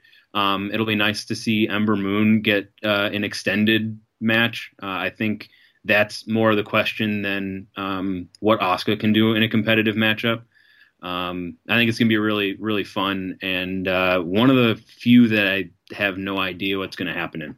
Yeah, I guess that was gonna be my next question: is any chance that Asuka loses here? Do you think she retains, and and maybe they have another match down the line, and that's when Ember Moon wins? Because that's the way that NXT's like to kind of do it a little bit, is you know let the person you know get close, lose, and then kind of work their way back up for the second time to do it. But uh, you know you never know if if they make the call that they need Asuka on the main roster. Who knows? But yeah, do you, do you see Asuka losing here? Do you see uh, maybe her retaining for until the next takeover? Maybe. I think there's a definite chance Asuka loses. Um, but I, I, I do know that the way they like to do this is oh you think Asuka's the one who's coming up right after WrestleMania? Well boy we'll show you. Um, and I could totally see uh, them extending this into uh, at least a two match series if not three really. Um, where uh, Ember Moon wins the second and then Oscar gets another shot and, and loses and comes up after the third match all right, then we'll move on to the main event, the NXT Championship. Uh, you kind of alluded to this a little bit. Bobby Roode, the uh, the glorious man, the entrance theme versus uh, Shinsuke Nakamura. And a lot of people have gotten upset because uh, we, we've uh, kind of made light of him on our Twitter account of, of calling Bobby Roode the entrance theme. But he really like of his NXT run so far, like I, I, I came in with an open mind. I was I was you know like all right, look, I don't I didn't like Bobby Roode in TNA, and I thought kind of thought he was boring, but I'm gonna give this a try. And I love the entrance theme. Like it's an incredible theme. The glorious song is is amazing. Uh, makes for a good gym song as well, which is uh, kind of shocking as well. But uh, the in ring is just it's it's lacked for me. I haven't been into it. Uh, what have you thought of, of Bobby Roode so far? Yeah, well, uh, entrance theme is my personal favorite wrestling meme of right now. Um, eh, I think it's just the funniest thing, and it you know it it's kind of ruining Bobby Roode. Um, this this huge to do every time he comes to the ring, and then you get a guy who wrestles well and you know doesn't doesn't hurt the guy, right? Like puts him in a headlock and just kind of like works him over a long time. Yeah, right. right. Bobby Bobby Roode is a really solid wrestler, but he's not somebody I want carrying a belt um, on a show I'm watching. Um, he, uh, you know, I I don't have anything bad to say about the guy, but I also don't have anything good to say about the guy. That's kind of the Bobby Roode experience right there. Because yeah, I don't hate him. It's just like yeah, whatever. like it's fine. Yeah. And and but that's a problem in the main event, and it's especially a problem if that's your takeover main event against a guy who who should be red hot in a moment that should be red hot in in Nakamura. But it's just kind of like. I, I want to like this match and I want to be anticipated about it, but it's like once the entrance themes are over, I, I just don't know that I'm going to love it all that much. Yeah, and you know he's a he's a good promo. They've uh, the build has been so so on this, but uh, Roode is really uh, uh, he's been a good cocky champion type. Um, and he got that weird match with uh, or that win weird uh, w- Jesus, he got that weird win over Ohno. Um, I you know don't know quite what to make of that if he gets a clean win over uh, the once Chris Hero, but um, I I think this is going to be a match. I don't think Shinsuke is going to be up for this one the way he was last WrestleMania, um, and hasn't really been since then. Um, I'm a little worried about this main event, Rich. I uh, this is the first time I've been worried about an NXT main event. Yeah, you usually can rely on the, the NXT main event, particularly on WrestleMania weekend, just deliver to an absolute. I mean, because even last year there were people a little bit disappointed about that match, but in retrospect, that match was really solid. It just had no chance of following Zayn and Nakamura because everybody was just like could not handle themselves uh, after that match. But yeah, it, it, it's it's just I don't I don't know. Like and, and, Nakamura, I guess we could talk a little bit more about him as as we kind of close out uh, this talk about NXT Takeover. Um, your thoughts on him because I've been very down on him, and I'm a guy that you know I liked him in New Japan, but I, I, I never thought that he was like the best of the best. But he could rise to the occasion like no other. Like in those big moments, Nakamura would just have just these incredible matches, these incredible moments. Everything was just perfect about him. I've I've really kind of gotten sick of him in, in NXT. I, I just don't know. I the Nakamura thing in, in general, and I think there's a lot of people that are that way too. I even have casual fan friends who, who loved him when he first came in and are just like, yeah, he's all right. And I'm like, no, he's he's great though. It's like you, you have to try to tell people, no, I promise, he's like really good. And it's just I, that's kind of been the experience with me and Nakamura. What, what have you thought of overall his, his run in NXT? Yeah, I mean Nakamura has always been the big match guy. Um, and the New Japan schedule uh, kind of hid his weaknesses and saved him uh, in some instances. And you know, if he's having these problems in NXT, I'm really worried about the main roster all of a sudden, um, because he's not going to have those those schedule benefits uh, like he does even in NXT. Um, and he hasn't been up for the big matches in NXT. I was really, as a Milwaukee guy, I was really disappointed in that Nakamura Aries match, uh, his second takeover match. Um, and you know nothing it really blew me away you know? So i i hope nakamura hasn't lost it um, and that there's just something that hasn't clicked yet in wwe for him. Maybe he needs to get to the main roster to have that motivation uh, although i you know we've seen what the main roster does to people and that's not really um, something i'm looking forward to. Uh, but if he hasn't been able to put it together in nxt and uh, that's been disappointing compared to what we expect from him, um, then I'm really worried about what the future in the WWE looks like for Shinsuke. And maybe our overall thoughts now on on Takeover. I'm, I'm interested in your because people are looking at this like you know the build has, has has been you know a little lackluster, but overall when it's all said and done, do you think we're going to come from the show and go, geez, we all really like we really should have given them a little bit more credit that they were going to deliver a, a great show. Do you still think when it's all said and done, it's going to be a great show and it's going to be one that we remember out of this weekend? That might be overselling it a little bit, but I think it is going to be a really good show, and it's going to be um, a really fun two hours to watch. I think we deal with this a lot when we look at main roster pay per views, uh, with the exception of the one that I actually went to, uh, Fastlane last month. Um, it's uh, you know you look at the people who are on the card, and these are super talented people. These are the best people in the world who have, in in many respects, been let down by writing. Um, this is a, a great card, and it, there are going to be great matches on this card, and um, the writing can't muddy that up. Uh, and, and, and overall, when, when, it's all said and done, what what do you think will be the best match of the entire night? What what match will we then say, oh, geez, that that really highlighted this takeover show? Hmm. That's a tough one because I think there's great potential in uh, all three of the announced undercard matches. The one I want to blow me away is the main event. I want that to be um, a renewal and a breakout for both of those guys. If you ask me, and you did ask me, what I think is actually going to be the best match, um, I'd say the tag team match with the uh, Almas Black match as the dark horse.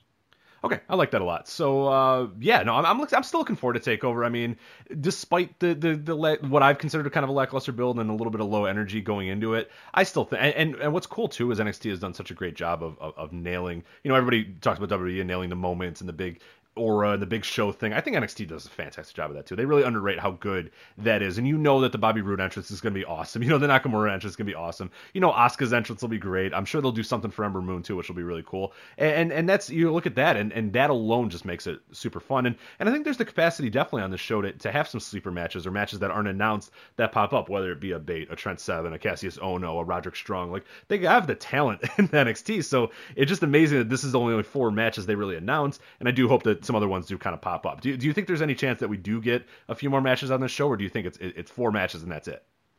I think we have one more that pops up. These um, I don't have the the cards in front of me, but I feel like these generally come in at five matches. Um, a, a six, you know, there's like you said, there's the talent there to do six matches. I don't know if they want to cut everything down that much to do six um, in two hours, but uh, um, yeah, I think another one will be in. All right, uh, Alex. Before I let you go, do you want to let everybody know uh, where they can follow you and your musings, and uh, anything else they can read your writing or anything like that? Yeah, absolutely. I am at Alex Wendland on Twitter, um, and uh, if I am writing about uh, anything, you'll find it on VoicesWrestling.com. Rich, I do have one more question for Uh-oh. you before we before we go here. Um, if WWE buys ROH over under one year until Silas Young is world champion. under for sure. I mean, that guy's gonna walk in and Vince is gonna love the stash. Can you? Are you kidding me? Like the stash, the chest hair. Like Vince is gonna absolutely love that guy. No, that's got to be it.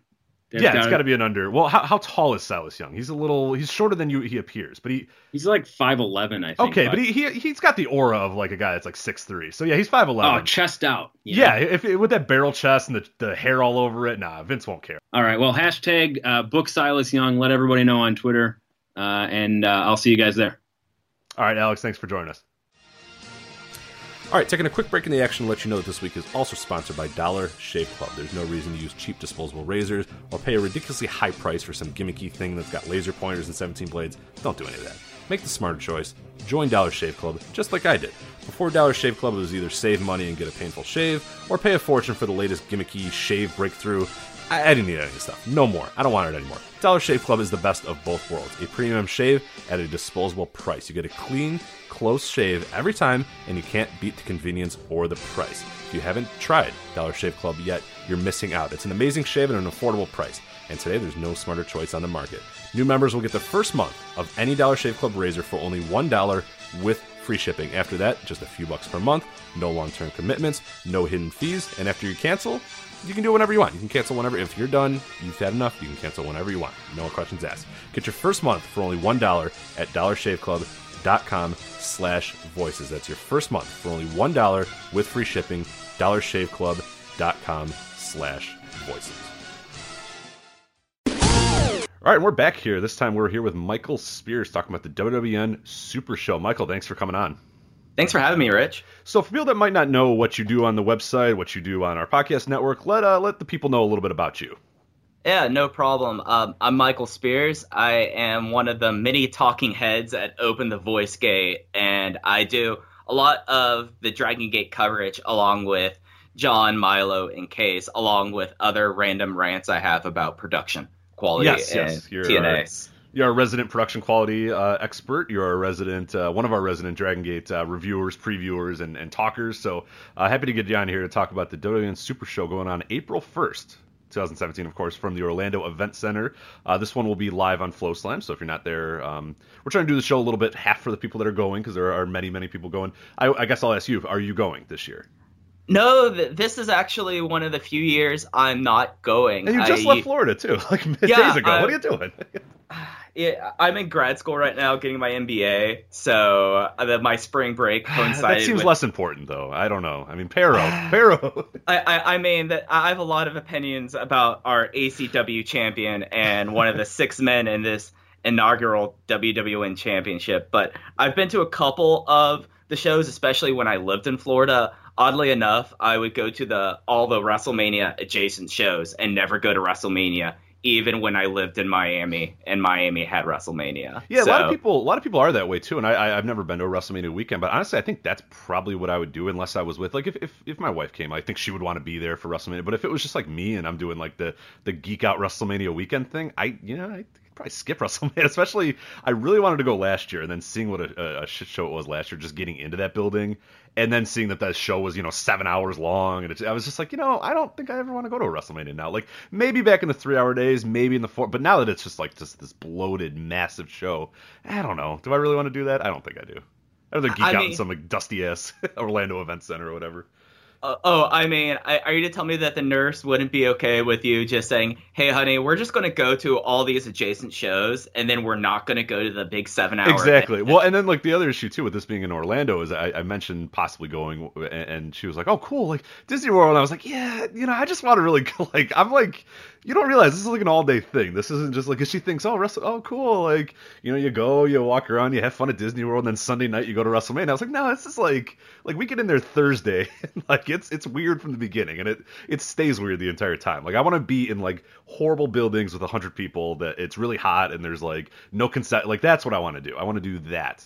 I don't care Yeah. about WrestleMania. Like, A- a- and to be honest, like this time of the year, it's going to the weather is going to be really gross too. Like like, that that was the thing that when WrestleMania was in Florida while I lived there, I was like, do I really want to go sit outside and at the I guess it's now Hard Rock Stadium in Miami for three hours when it's going to be 85 degrees and 80% humidity. No, I'm going to go to uh, Miami Beach and go see Masaki Mochizuki and Akira Tozawa. Right, yes. Like that was that was my mindset. And I mean, this year there's there's so much there's so many weird shows that I don't even know where I would start at. Yeah, You trying to come like- up with the path to greatness is, is really tough um, here. And, and and we talk about the WWN Super Show, and that used to be like a, a guaranteed, you know, Joe's path of greatness, my path. Of, I mean, that would be one that we would definitely you could not miss. And and this year's show, we'll run it down here real quick, and then we'll talk a little bit uh, about you know some highlights from it. But uh, again, going on uh, April first, WWN Super Show live on on FloSlam for those of you that will not be there.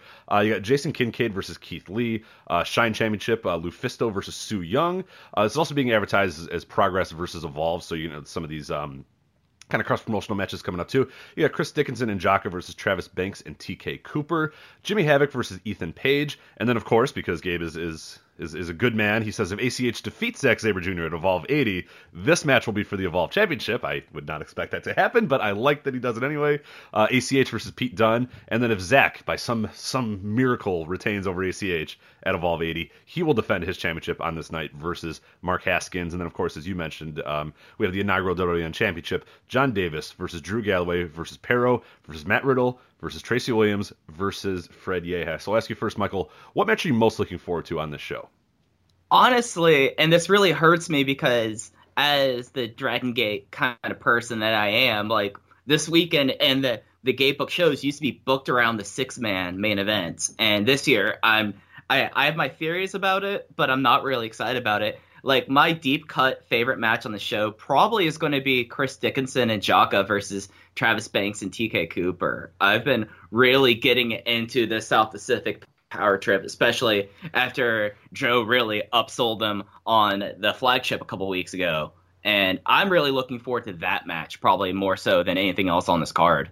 Yeah, my match that I'm looking for for, for similar reasons, uh, Jimmy Havoc versus Ethan Page, like a match that I don't know if technically is going to be great. I don't know if the match itself is going to be awesome, but just the pre-show banter, the pre-op match banter rather, just the the interaction between those two, I'm I'm just super looking forward to. And otherwise, I mean, we, we talked about it again, you, you know, a little bit at our top of our show, but this WWN Super Show used to be like the one that you would really seek out and really like cap off the weekend with. Like maybe the wrestling wasn't always the greatest because guys were getting a little bit tired at this point, but you always could rely on it being just a really deep card, a really fun card, and and there's some fun stuff on the show, but I don't know if there's any match here that really like Sabre and Haskins is probably going to be the best match of the entire night, but even that, I, I you know I like it, I'm looking forward to it, but is it going to be one that people are just going to be raving about afterwards? You know, ACH Pete Dunne, that, that's got potential to be good, but that's kind of it. I mean, Kincaid Keith Lee will be fun, but I don't know. And and then that main event, the inaugural WWN Championship, like you said, it used to be that six man, a crazy six man used to be one of the pillars of the entire weekends, and one of the matches that you would come out of that weekend going, oh my god, that was what what a what a sh- match that was, what a show that was, all that. I I don't know if this match is going to be that, and the names are kind of cool, but I, it, it's just kind of a just seems like a lot of people in a match, and I just don't know how it's going to work and if it's going to work very well. Yeah, exactly. I kind of feel like this show is more built around the Evolve versus Progress series, which, to be honest, like like I think Jimmy Havoc versus Ethan Page is it's going to be a brawl, which really is what Ethan Page is best at, and Jimmy Havoc kind of as the Sandman of Progress Wrestling out there. I think that's going to be really entertaining. And then the other two matches, I mean, with Sabre and Haskins, we we know that we're probably having a relatively high floor and a real and, and, honestly a high ceiling as well than ACH versus Pete Dunne. I don't think that match has ever happened before, so that'll be a fun matchup. But I just to see like how the this the six man has fallen even from last year. Do you remember what the six man was at Mercury Rising 2016? Oh man, um, well that was was that Kota Ibushi was in that one for sure, right? Was that the one where he did like the moonsault off the uh, the dude ranch or whatever? Right. So the the six man main event for at, at, like the weird dude ranch in Dallas, Texas, which to me, being a native Texan, I was just like, this is everything I grew up with, and right. I could barely stand it. But so the six man match was Johnny Gargano, uh, Kota Ibushi, TJ TJ Perkins versus Marty Scurll, Tommy End, and Will Ospreay. Jesus, seventy five percent of them are in NXT now. That that wow, yeah. Now even that, like compare that to what we have this It's just it's yeah. crazy, yeah. And that's with the Progress guys coming in, with one of the hottest promotions in the world coming in and giving some of them, uh, some of their guys here. It's yeah, it's it's it's pretty remarkable. Yeah, and it, just like looking at the six man, I, I guess looking at the championship match, how it was kind of put together is something that really made me think that even though like I, I want to think about for like about six months. They as soon as they announced their Mania lineup, they're like, we're making the big WWN Championship match there, and then you have Jon Davis, who's now kind of back in the fold, versus Drew Galloway, who, I mean, as a free agent, do we really know if that's going to be someone that Gabe once put his belt onto? Parrow, who uh, I've had to do a little bit of research onto Mr. Parrow so that we would know who he was. He is this really imposing physical guy out of ACW. He's their champion. He's been on, on a couple of style battles and FIP shows. And for a guy of his size and his athleticism, he, he actually shows a good bit of athleticism. So he'll be a fun kind of person in the match. And then you have three different catch point guys in there. So it, I, I don't want to say I think the writing's on the wall here a little bit, Rich but I feel like the writing's a little bit on the wall here about how they might go with this title. Yeah, who, who are you thinking comes away with the with the inaugural championship? Because yeah, as you mentioned, I think it, it is important to know that that this title is, and it's a really cool concept for the title for people that don't know. It's you know obviously WWN slash FloSlam slash which is very confusing this weekend as if anybody who's listened to the show. So some shows are on WWN, they're still promoted as WWN even though they're on Flow. It, it, it's a mess. But anyway, uh, this title is you know it's it's a confluence of all these different brands, all these brands that Gabe's you know booking. So you got a little bit of representatives from each one, and and those guys can then defend that title against anybody on those different shows or whatever. So you need someone that is going to be able to jump to an FIP show sometime, someone that is going to be able to jump to an ACW show sometime. Is a Drew Galloway really going to want to work ACW? I don't I don't think so. Like I would guess no. I mean he I think he's he's biding time until you know something bigger comes, which is fine. I mean Gabe will, will utilize him the most he can for a few months, but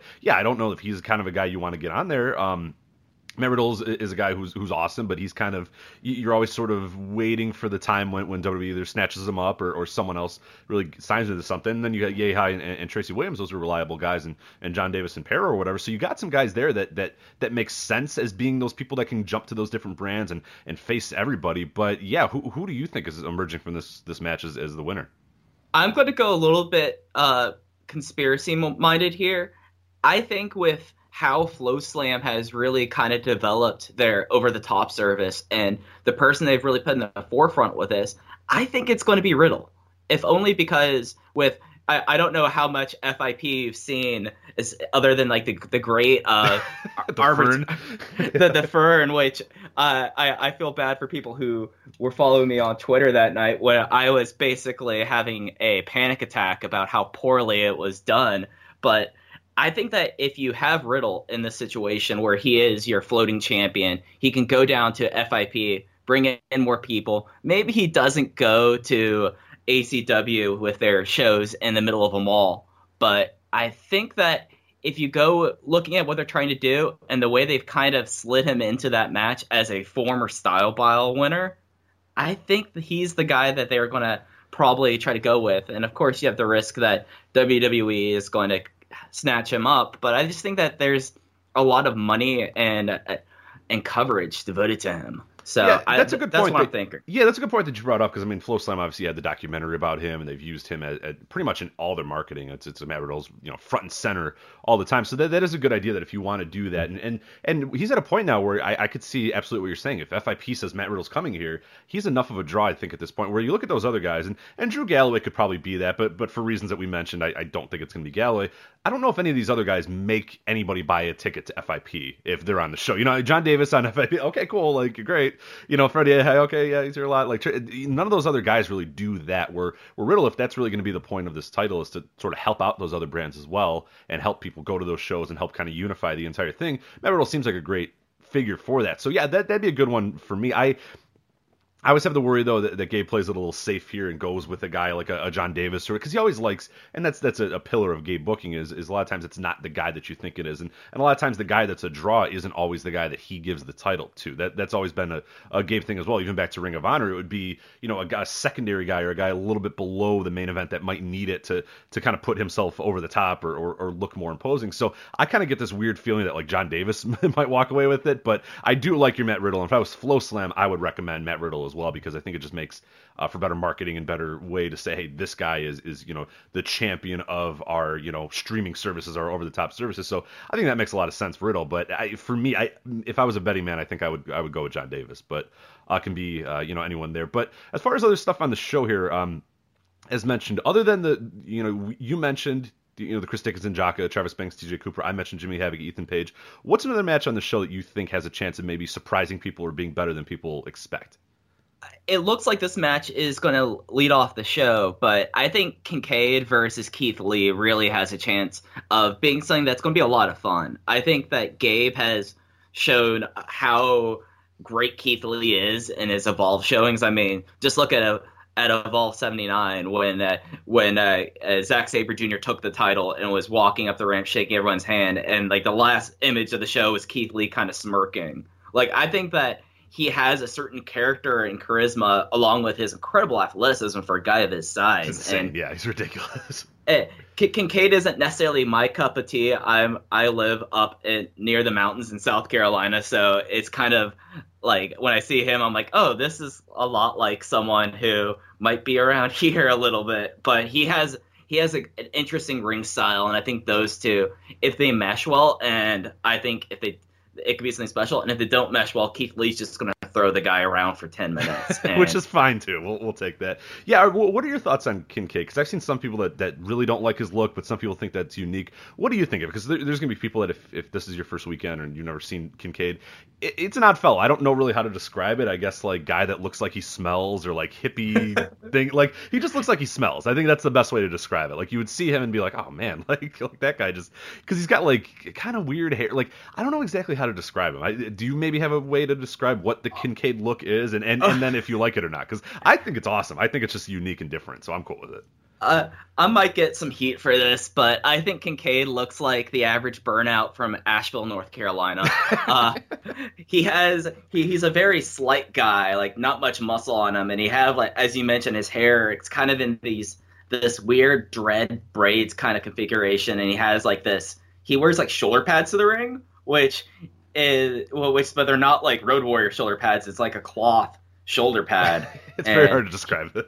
yeah, it, it, but if I was going to describe him, kind of like it's Matt. It's like Matt Sydal meets uh, someone from the Appalachian Mountains. Like that's kind of the best way I can. Yeah, he's him. like he, he's like if the Briscoes like really got into yoga or something like that. It, it's just strange, like because he's got like the kind of the hippie burnout look, like you're saying, but then he's also just looks like a mountain man too. So it's just this weird blend of. I've seen I've never stopped in Asheville, North Carolina. I've I've always driven to South Carolina, and we when we pass Asheville, it's like either like 2 a.m. or like we're on our way back to Chicago or whatever. And we don't really feel like stopping anywhere because we have you know 14 hours ahead of us. So I do want Right. to go there though, and I, I I'm now I really want to go knowing that there might be like Jason Kincaid's all over the place, like walking around the mountains and, and hunting. You know, I, I don't know what the hell uh, the burnouts in Asheville do, but I'm, I'm excited now to go check them out. So Yeah, Asheville's a kind of neat town. It's kind of trying to be the Portland of the Southeast, which could give you even more of an idea of who this guy is a little bit. So, like, just like the southern version of that. But uh, his rig style is actually kind of interesting because he, as you mentioned, he kind of incorporates a little bit of yoga and I don't want to say shamanistic, but he, his promos that he does always kind of have this kind of like animal spirit kind of like I guess homage and that too. And it's one of the things I think Gabe does really well with this guy who, like Keith Lee, this is kind of the ROH, uh, the guys that ROH slept on match. So Oh, you know, that's a really yeah. I didn't realize that. It might be a little bit of Gabe trolling there of like, geez, you had both these guys and you didn't do anything with them or didn't even sign them. Like both of them were in camps and, and ready to go. And, and you know, Keith Lee was obviously there for, for you know quite a few times and, and just okay, we'll take him then and, and do some stuff with them. Yeah, I, I didn't think of that. That might be a little bit of Gabe trolling here, but uh, it's always always good for that. Gabe's always great at uh, trolling stuff here. So uh, again, just kind of a quick breakdown of the show, and then Mike will will, will say goodbye to you. But um, WWN Super Show going on April 1st uh, from the Orlando Event Center, of course, on FloSlam for those of you that will not be there live. Uh, Jason Kincaid versus Keith Lee. Uh, Shine Championship, Lufisto versus Su Yung. We didn't really give much thoughts on that, and I don't know that you have much, but uh, Lufisto, Su Yung. Mike? Uh, Gabe put out a really kind of interesting video from the last Shine, the last Shine show where Su Yung made her challenge, which makes, which makes me think that there might be a title change coming up with her because I know that that title that I don't really follow Shine that much, but I know that the Shine championships kind of bounced around a lot with different wrestlers having it a lot recently, kind of landed on Lufisto. Uh, I don't really have much other than the video that they that they did in ring where where Yung was doing this big red wedding thing where like she had like blood drip down on her. So I think Gabe had his like once a decade thing where he wanted to have someone bled on. So that's yes, uh, yeah, that's uh, the famous uh, Briscoe Brothers thing where I, I was with a friend on that show, and he was like a casual wrestling fan friend or whatever, but he would always go with me, and then he saw that, and he like the show was over, and it was a great show, that ROH Man Up show, and he was like, "That's a good show, but I'd never want to go with you to wrestling again." I was like, "Yeah, I understand, like it's fine." Like he's like, "You can like this, but don't drag me down in this," and I was like, "You got it, no problem." like. Yeah. Uh, Ga- Gabe likes the, the kind of things, and Su Yung is a great character too. Yes, So- yeah, and she's she's big in Florida as well. I mean, this is her home base in a lot of ways, so I I, I could see her having a pretty big weekend as well because I think they're more so than when she comes, you know, to the Northeast or whatever, and people aren't really that aware with her or aware of her. You know, Florida, she's big. I mean, that's that's her home base, so it'll be interesting to see if, if she does get a little bit more of a kind of hero's welcome type of thing here, you know, in Orlando and, and in Florida. So looking forward to that. Uh, Chris Dickinson and Jaka versus Travis Banks and T, uh, TK Cooper. That's potentially a sleeper match. That was what you said was probably your favorite match of the entire show. Uh, Jimmy Havoc versus Ethan Page, one I'm really looking forward to for mostly the, the pre-match banter. Uh, ACH versus Pete Dunne. Uh, Zack Sabre Jr. defending his Evolve Championship. Well, if if by chance he wins at Evolve 80, of course, versus Mark Haskins, and then the inaugural WWN Championship crowning uh, Jon Davis, Drew Galloway, Parrow, Matt Riddle, Tracy Williams, Fred Yehi. Mike, before we say goodbye to you, let everybody know where they can follow you and where they can find you on the website and, and elsewhere. Right. Well, thanks first for having me. You can find me on Open the Voice Gate. We pretty much are on a, a monthly schedule. Whenever Dragon Gate does their i pay per views, we're on probably about the weekend after that, and that's myself, uh, uh, John, Milo, and Case, and it's probably the the loudest show on the network and the most threats of violence towards wrestlers. Most death threats, yes. You you do Well- lead the lead the Voice of Wrestling Podcast Network in death threats, so that is uh, that is unique. Yeah, de- death threats and random asides about random uh, Japanese sleaze feds and and Wrestle Society X. So that that that's what we bring there. Uh, also, I do some of the uh, previews for whenever Dragon Gate has these larger shows. Like we're getting to the heavy part of the Dragon Gate year, and we're coming up on their first big show in May. So I do that. I occasionally write other things. Usually, it's me moaning about production. I've had a long term project that I'm trying to get off the ground that hopefully will be up on the site about Shima that is something that has been a passion project of mine for the last few years. So there's that. Uh, on Twitter, you can find me at Fuji Heya. That's F U J I I H E Y A, and that's where I mainly just rant about things and talk about what wrestling I watch while I iron. So you can find me there. right, you are you are nicknamed Iron Mike Spears on on. Uh, is it just a website thing, or does everybody? Is it more and more growing? It- uh, the it- Iron Mike Spears. I actually had a friend in a, a, friend in real life go go like, "What's this Iron Mike Spears thing?" Yes. So so I think it's, It's canon growing now. Good, I think good. it's I'm, I'm glad. And and that's pretty much uh, Chris from uh, Music of the Mat's fault because I think he takes a lot of pleasure in the fact that what for for those who probably don't follow me, that's probably a lot of y'all here. I I don't watch a lot of wrestling where I sit down and watch it. A lot of it I do other things while doing, and one of my things that I do is whenever I'm doing my ironing, I put on some background wrestling and. For the longest time was Lucha Underground, and now I'm just like finding other weird wrestling to watch as I'm just kind of just doing my chores, and it's kind of spun off from there. So it's, it's yeah, incredible. So, all right. Well, Mike, we thank you for joining us on the show. And again, make sure everyone's checking out the WWN Super Show going on April 1st during WrestleMania weekend. Mike, thank you for joining us. thanks for having me, Rich. All right, we're back here previewing Beyond Wrestling with the one and the only Mr. Joe Gagne. Joe, how's it going? Um, it's the most exciting time of the year, Rich. Particularly this Beyond show, 11:59 on uh, Saturday, April 1st. I can't why I just I, I'm fascinated by the idea that like you know I like that everybody wants to run these like midnight shows, but are you surprised that Beyond was the one that wanted to take over uh, that that spot? Because it's always got to be something. It's like like Kaiju goes in this or Joey Janela and, and Beyond. Is it is it a little strange to you that Beyond's in the spot or do you like no, it? they tend they they tend to do outside.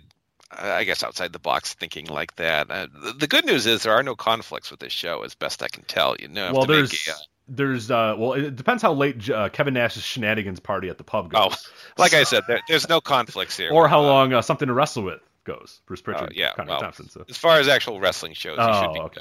no no kind of uh, Sophie's choice here, Right. like there are so many other points during the. I will um, remind you, uh, Kevin Nash, Mean Gene Okerlund, Al Snow, James Storm, ODB, Ken Anderson, Billy Gunn, MVP, Abyss, and Swoggle will all be at Kevin Nash's shenanigans. So think again before you put you set to- it in stone that there's much- nothing else.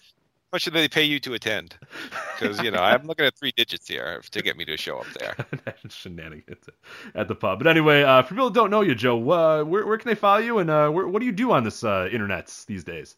Oh, the old uh, Twitter is just Joe Gagne, G A G N E. Give me a follow.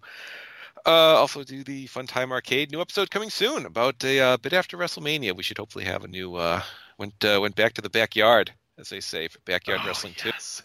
I love it. The, the backyard wrestling one review was great because I too I, I really love that game. I still have a, a, a fondness for that game. It's it's really bad, but like it's unique and different. I I, I like it. it's just something you look at and you say, "Wow, someone made this." right. I'm just glad I have it. I'm glad I possess Yeah. it because it's like 30 years from now you're gonna be like, yes, there was a because then you have to first explain what backyard wrestling is, and then yes, explain I don't know. Yes, they did make a game on it. So. But I promise it was a big deal, and people were downloading backyard wrestling matches on Kazaa all the time. It was a big deal, Uh-huh. so like, uh, it's good stuff. But uh, yeah, so um, oh, I do. Anytime, are we getting another uh, WWF yearbook? Anytime Yeah, soon? I'm, I I'm want them. got back on the. Uh, yeah, I know you, you probably can't sleep because um. I need them. Just I haven't slept in, in months. It's been eight months since I had a good sleep. Yeah, I no, I finally started watching some uh, some '97 Raws again, so that's uh, that's that's moving forward. Yeah, what's up? Because you guys were like rifling through like 95, like all right, and then like Yeah, well, 97 comes, and then you stop. Like, oh come on, you finally got to the good years, and you. Well, like you know, when it's like '91, there's four pay-per-views. They do That's like five true. There's just- a year. You can yeah. blast through that. Now I got you know Monday Night Wars, going to 12 pay-per-views a year. The much. Sultan, you got to break down the Sultan. Flash Funk is debuting. Like, there's a lot of stuff going on. But uh, let's talk about this Beyond Wrestling show going on uh, again, April 1st, 11:59 p.m. Uh, so you can cap off your Saturday. As as Joe said, you know, other than Kevin Nash's shenanigans and uh, something to wrestle with uh, live podcast, not really up against a whole lot. You got uh, CZW Best of the Best at 8:30, but that gives you plenty of time. Hopefully, that CZW show doesn't go uh, long enough that for some reason you can are not done by midnight. But uh, yeah, the Beyond Wrestling. Uh, cool thing about this too, it will be uh, appearing on FloSlam as well. So if you're not going live, and and Joe, you are not going live, right? Nope. No, stupid kids, right? no, I'm just. yeah, It's uh, yeah, that's you know, family obligations and whatnot, so uh, I'll, I'll be fine on the couch. The uh, the bad news is if you attend this, it'll probably be your 13th wrestling show you'll attend, and you'll have to stand for this because there will not be seating. So. Yeah, yeah, and then you got uh, the next day you got WrestleMania and stuff. So, yeah, yeah. so you can you can nap during WrestleMania. You can. Uh, I agree. I agree. Anytime. You Uh, can wake up, go to the broken tailgate, and get some ribs. Oh, and sure. You'll be ready to go after that. Or the moment, the Mania Moments brunch. I don't even know who the hell's hosting that, but that's that's apparently a brunch, and there's Mania Moments in it. So uh, let's talk about this uh, Beyond card real quick because it's actually a pretty fun looking card on paper, and that's why uh, we, we definitely wanted to get someone on uh, to talk about, even though it's been kind of a low key show that a lot of people have not been really discussing a whole lot. But it, there's a lot of good stuff uh, here. Um, you got Team Tremendous and the Gentlemen's Club versus Team Pazuzu, which is uh, Chris Dickinson, Jaka, uh, Mike Draztik, and Angel Ortiz. You got Joey Janela and Penelope Ford having an open challenge match. Uh, AR Fox versus John Silver. Uh, Deonna Purrazzo versus Lufisto. Uh, the Unbreakable Effing Machines, which is Brian Cage and Michael Elgin versus the Hit Squad, which is Dan Maff and Steve Mack. Uh, Keith Lee versus Jeff Cobb, and Matt Riddle versus Donovan Dijak. So before we kind of break down any of the matches, for people that might not know about Beyond, they've never see, maybe they've seen Beyond on Twitter, but have never actually watched a show. They they don't know what what's kind of the Beyond wrestling experience, and what are what what kind of experience do you think you're going to get this WrestleMania weekend with Beyond? Well, I think they have a pretty genuine Beyond card. They're not just loading up on uh, on big name matches and whatnot. It's pretty. Uh, you know, I would have no problem seeing this card uh, throughout New England. I think it's a pretty damn good card. They, they've rolled it out slowly. I know Alan Forel kind of chewed him out because they uh, they pretty much said like, well, we were selling great, so we don't have to uh, roll too much out. And Alan Farrell gave him what for, but now we have the full card, and uh, Beyond has the. I mean, they have their um, they'll bring in a lot of names and whatnot. I remember part of the allure when I first started going to their shows is they were bringing in guys like Kevin Owens and the Young Bucks and uh, Kevin Steen at the time and Chris Hero and Johnny Gargano and names that weren't really being brought in uh, otherwise to the New England area. And they have a lot of their uh, kind of they have some New England regulars who aren't really on this show, and then you know they have like their own regulars, someone like John Silver, uh, you know, a lot, a lot, a lot of indies, mainstay and beyond, and uh, the Hit Squad making a, a somewhat curious run. Yes, the same men from uh, very early on Ring of Honor, looking. I, I just saw them a couple weeks ago. They look pretty much exactly the same and wrestle the same, so they're having kind of a a run there. And there'll be, I'm sure, some uh, you know, Beyond's kind of known for the the intergender, which may be possible uh, here with the uh, the open challenge. We'll see about that. But if there's ever a time to issue an open challenge, it's it's now because I mean, it could literally be a thousand people. right, Everyone's gonna be- especially with the connection Joey Janela has. I mean, Yeah, he's exactly. gonna be he's gonna be booking that uh, th- this open challenge throughout his, his spring break and, and throughout the weekend as well. So yeah, it, it, I'm really looking forward to that. I mean, that's definitely one thing that I'm uh, you know on the show. Not necessarily a match that I look to be you know the best of the entire show or the best you know of the weekend or anything like that, but just um, anything with an open challenge on this weekend being WrestleMania weekend is incredible because it, it, it can be. Literally, WCW's Glacier can walk through the curtain, and it's like that's Yeah, not wild. It could be Dan Severn and Glacier could be a tag team, and like that's perfectly reasonable that that happens. Like, could be Alabama Doink and Heidenreich. uh, right, Dink, Dink the is in the house. Like, be. Yeah, right, Dink is here. Like it could be Dink and Alabama Doink, and that like th- there's nothing that stops that from happening. Which is just that's why this weekend is just the best thing ever. So that's right. Uh, Well, but Kev Nash though, he's got his shenanigans to deal with. ah, he could he could show up drunk and probably you know, well, would right, I'm sure he could, but him and Billy Gunn could you know go ten against these you know vanilla midgets and show them how to go show them how to work. So, uh, what uh, of this Beyond Wrestling show is there one match that really stands out to you that that you would recommend everybody go and definitely check out if they, if they want to see or or a match that you think is really going to stand out above the rest? Ah, the one that just jumps out at me is that Hit Squad match against Brian Cage and Michael Elgin, because the Hit Squad kind of made their names by throwing around a lot smaller wrestlers way back in the day in Jersey All Pro, your uh, Dixies and Insane Dragons and whatnot, and they're still two big guys and they're facing two big other guys. So I'm really curious to see what's going to happen. Who's going to get thrown around? I think it could be a really awesome spectacle because I'm, you know, is Michael Elgin going to, you know, give the delayed suplex to Dan Maff or uh, is Brian Cage going to explode from uh, just being too massive when he picks up one of the, uh, you know, Monsta Mack? I, we'll see. That that's just kind of that really weird match, like you, you didn't think about, but then you're like, oh, that'll probably be pretty damn awesome right there. Yeah, Brian Cage doing like a, a 450 or like a, a shooting star press on a Dan Maff is something that I, I've, I've, I've, you never know that you want until you, you, you get it. You know what I mean? And then it's gonna feel so great when it happens. But I think one of the, one of the best matches on this entire show, and one that I think has the chance to be legitimately one of the best matches of the entire weekend, and, and nobody's really talking about it all that much, is Keith Lee versus Jeff Cobb. I mean, my God, like those, like people that aren't familiar with those two dudes, like th- that that matchup is just going to be something else. Like that's just beef that's just flying around and being athletic and like I'm really looking forward to that match.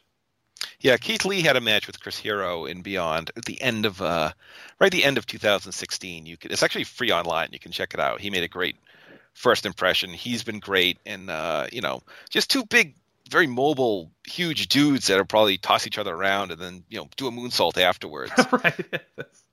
like the only possible downside is a lot of guys here are going to have had a lot of matches by this point, and I'm not thinking no one's going to half-ass it, but some guys just might be banged up and just not able to maybe go as hard as you would like. You know, if if this was just like a straight normal weekend one-on-one match. Some guys might be on you know match number six for them, right? and span of a especially few days. yeah, like you, you have your wiry guy, like an AR Fox is going to be fine. Like that dude can do whatever Yeah. and, and wrestles 15 times in a weekend and be fine. But uh, guys like a Keith Lee and a Jeff Cobb, especially the way that they work and how aggressively they work at the size they work, they could really be hurting here. So that that's one of my worries too. That that like a Keith Lee is going to kill himself on the four other shows that he's on, and he's going to get to this show and be like, oh man, I really I really can't do a tope, guys. Like as much as I'd Yeah. love to, like I'm really sore. Like I'd love to do a moonsault, but like I can't walk right now. So that's one of my concerns as well. And I guess you, you can maybe say the same thing for what I'm presuming is the main event here, which is Riddle um, versus Donovan Dijak.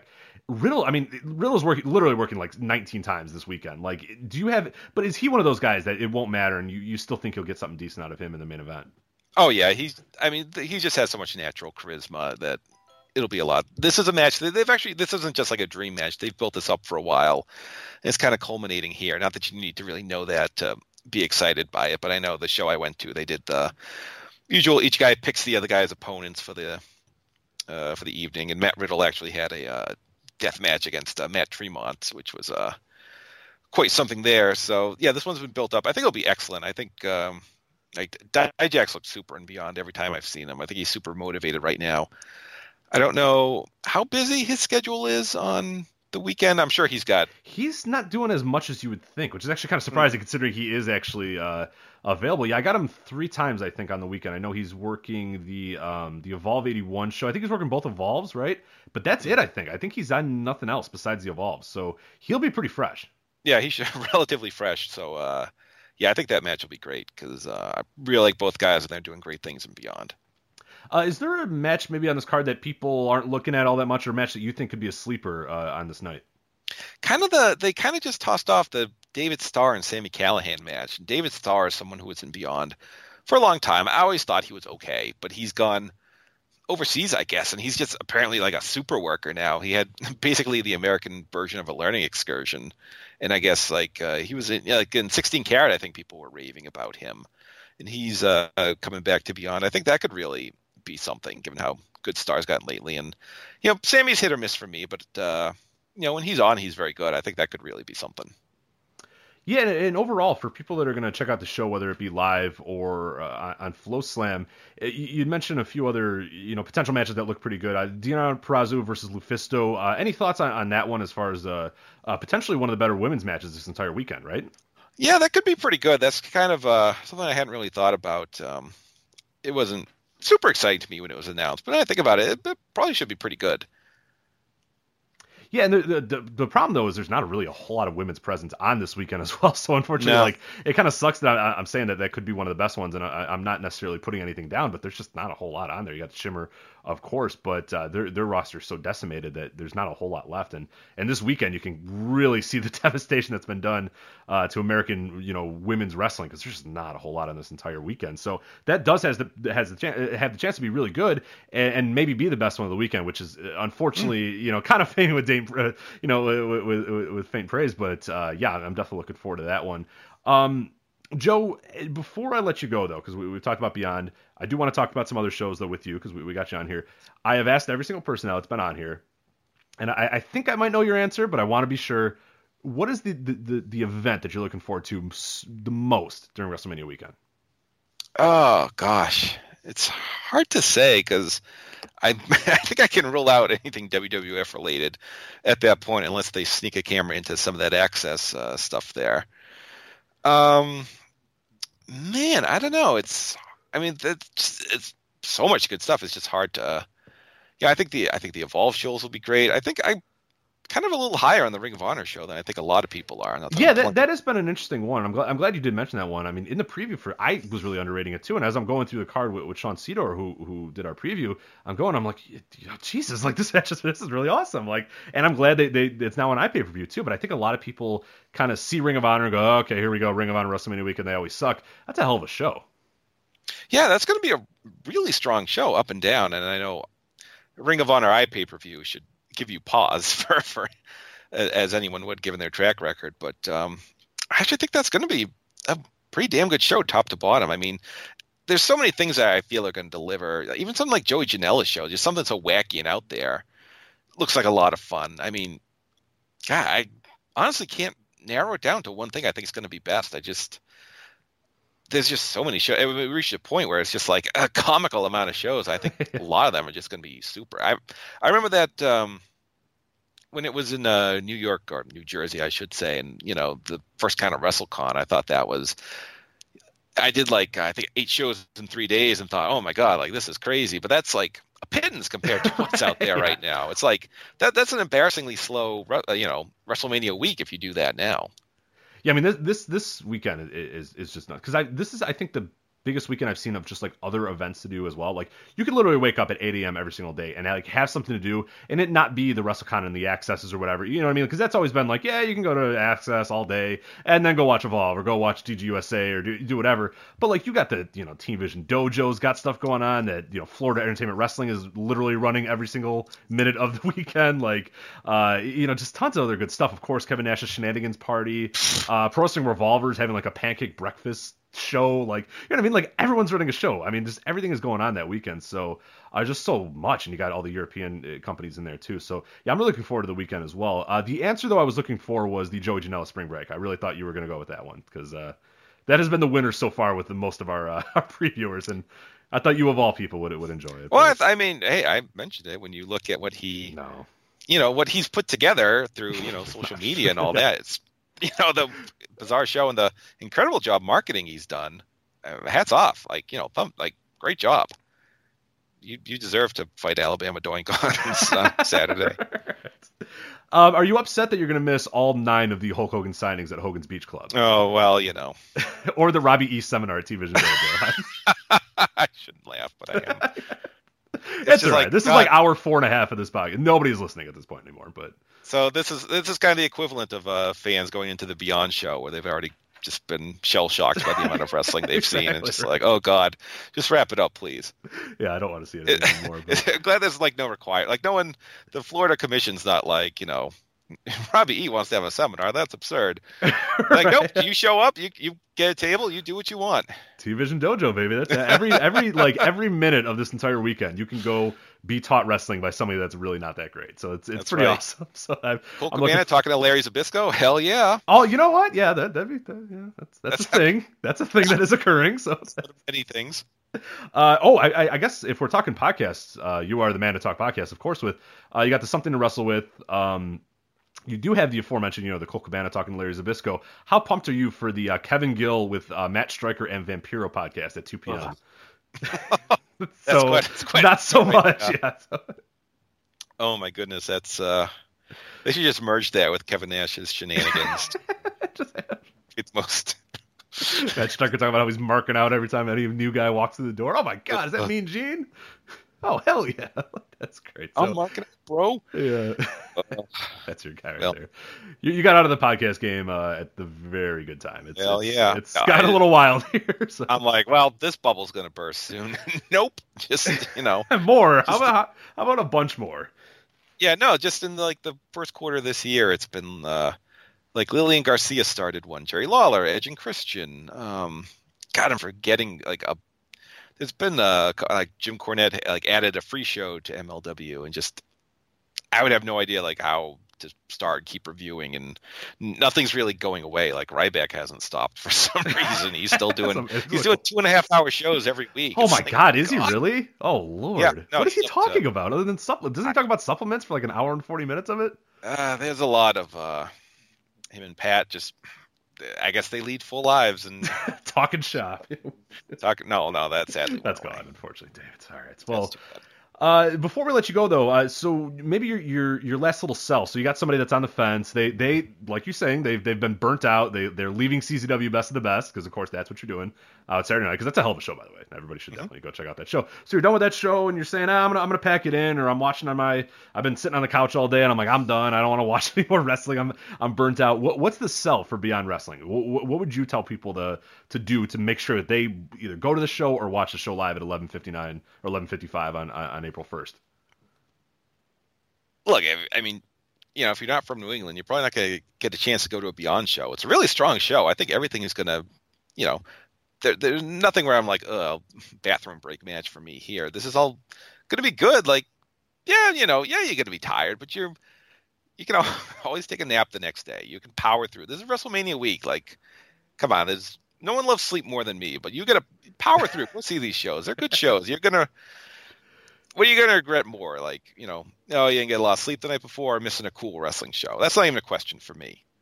Yeah, you're here for WrestleMania weekend. What yeah, you're here for wrestling. Go see some goddamn yeah, wrestling. Some yeah, of exactly. us are stuck on our well, not stuck. I'm gladly on my couch. pain in the ass to get around Orlando. I'm I'm fine up here. Yeah, I was. I yeah, I'm not missing this because I don't really like Orlando all that much. So I'll I'll get over it not being in Orlando. But yeah, um, um also uh, they tend. To, I don't know if they're catering. They tend to cater the event. I know the guy who runs it has a food truck and whatnot. But oh, uh, okay, that's. But if I don't, I don't know if they are because it's you know it's a lot further away. But if uh, they have the um, fruity pebble uh, rice crispy treats there, highly recommended. Oh, Six shit. stars. Uh oh. I might be going. I might be driving down now. I'm a sucker for those. I mean, I could just make them at home, and I do have Fruity Pebbles right now, but I feel like it's just better to drive down for WrestleMania week. I've needed an excuse to come down. Uh, you know, Joe Janela Spring Break almost had me doing it, and now uh, Fruity Pebble Rice Krispie Treats has me uh, potentially there. I could consume about 12 of those, especially at 11:55 on Saturday, oh, yeah. April 1st. Perfect uh, midnight snack. Absolutely. So, uh, Joe, before we get out of here, uh, let people know where they can uh, follow you and where they can see uh, the rest of your work. Oh, check me out on Twitter at Joe Gagne, G A G N E, for fun tweets. the Funtime Arcade, youtube.com slash Mike and Tom present. New episode coming soon. And Joe versus World podcast. Haven't podcasted in about a year, so got to get off that back on 97 Raw something soon, I hope. If not, uh, if not the yearbooks and uh, something. I just gotta sort out that recording situation, and then we'll uh, we'll be back on the horse. So plenty you can check out for me. You can uh, read archives of the Podmass if you like. if you really like to go back and like, hmm, what was what was hot stuff back in August of 2015? Let's find out. Now you can. You'd be surprised at the amount of people that probably do do that, though. So, uh, great service that you gave to, to the people for so long. You, have you've, you've sacrificed enough, Mister Gagne. Oh so yeah, I'm we like... all appreciate it. You've you, have you have listened so we didn't have to, and that was uh, that was the greatest thing we've ever had to do. I'm so sorry that you had to do that. So, uh, anyway, uh, Joe, I don't know which was uh, my the greater burden to have. I might time skip the show. It, it, may need it. We'll see. all right, Joe. We thank you for coming on here to help us uh, preview Beyond. You have a good day. All right, I'm glad you uh glad your dog didn't have bloody poop this time. no, I forgot we were supposed to. No, he's good. He actually has Lyme disease now, though. It's funny enough. He has oh, Lyme no. disease now. So I, I think anytime I'm about to record with you or scheduling to record with you, something horrible happens to him. So I better go check on him now. So oh, anyway, yeah, why don't you go check on him? I forgot that that happened. Good lord.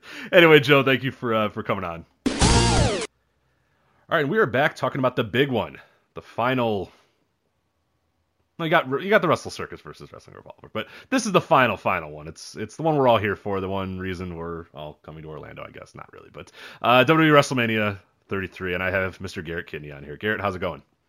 Uh, things are going well, Rich. How are you? Very good, very good. So for people that might not know, and I don't know, I don't know how you you're you're in this you know internet wrestling bubble and you don't know who Garrett Kidney is, but in case by some weird chance somebody doesn't know who you are, Garrett, what do you do for the website, and uh, where can people follow you? I review Impact Wrestling, not TNA Wrestling, because if you listen to Bruce Pritchard, TNA is dead, Rich. Dead. I was thinking you're trying to set up a Twitter bot that just responds to everyone that says TNA with that GIF of Bruce Pritchard saying TNA is dead.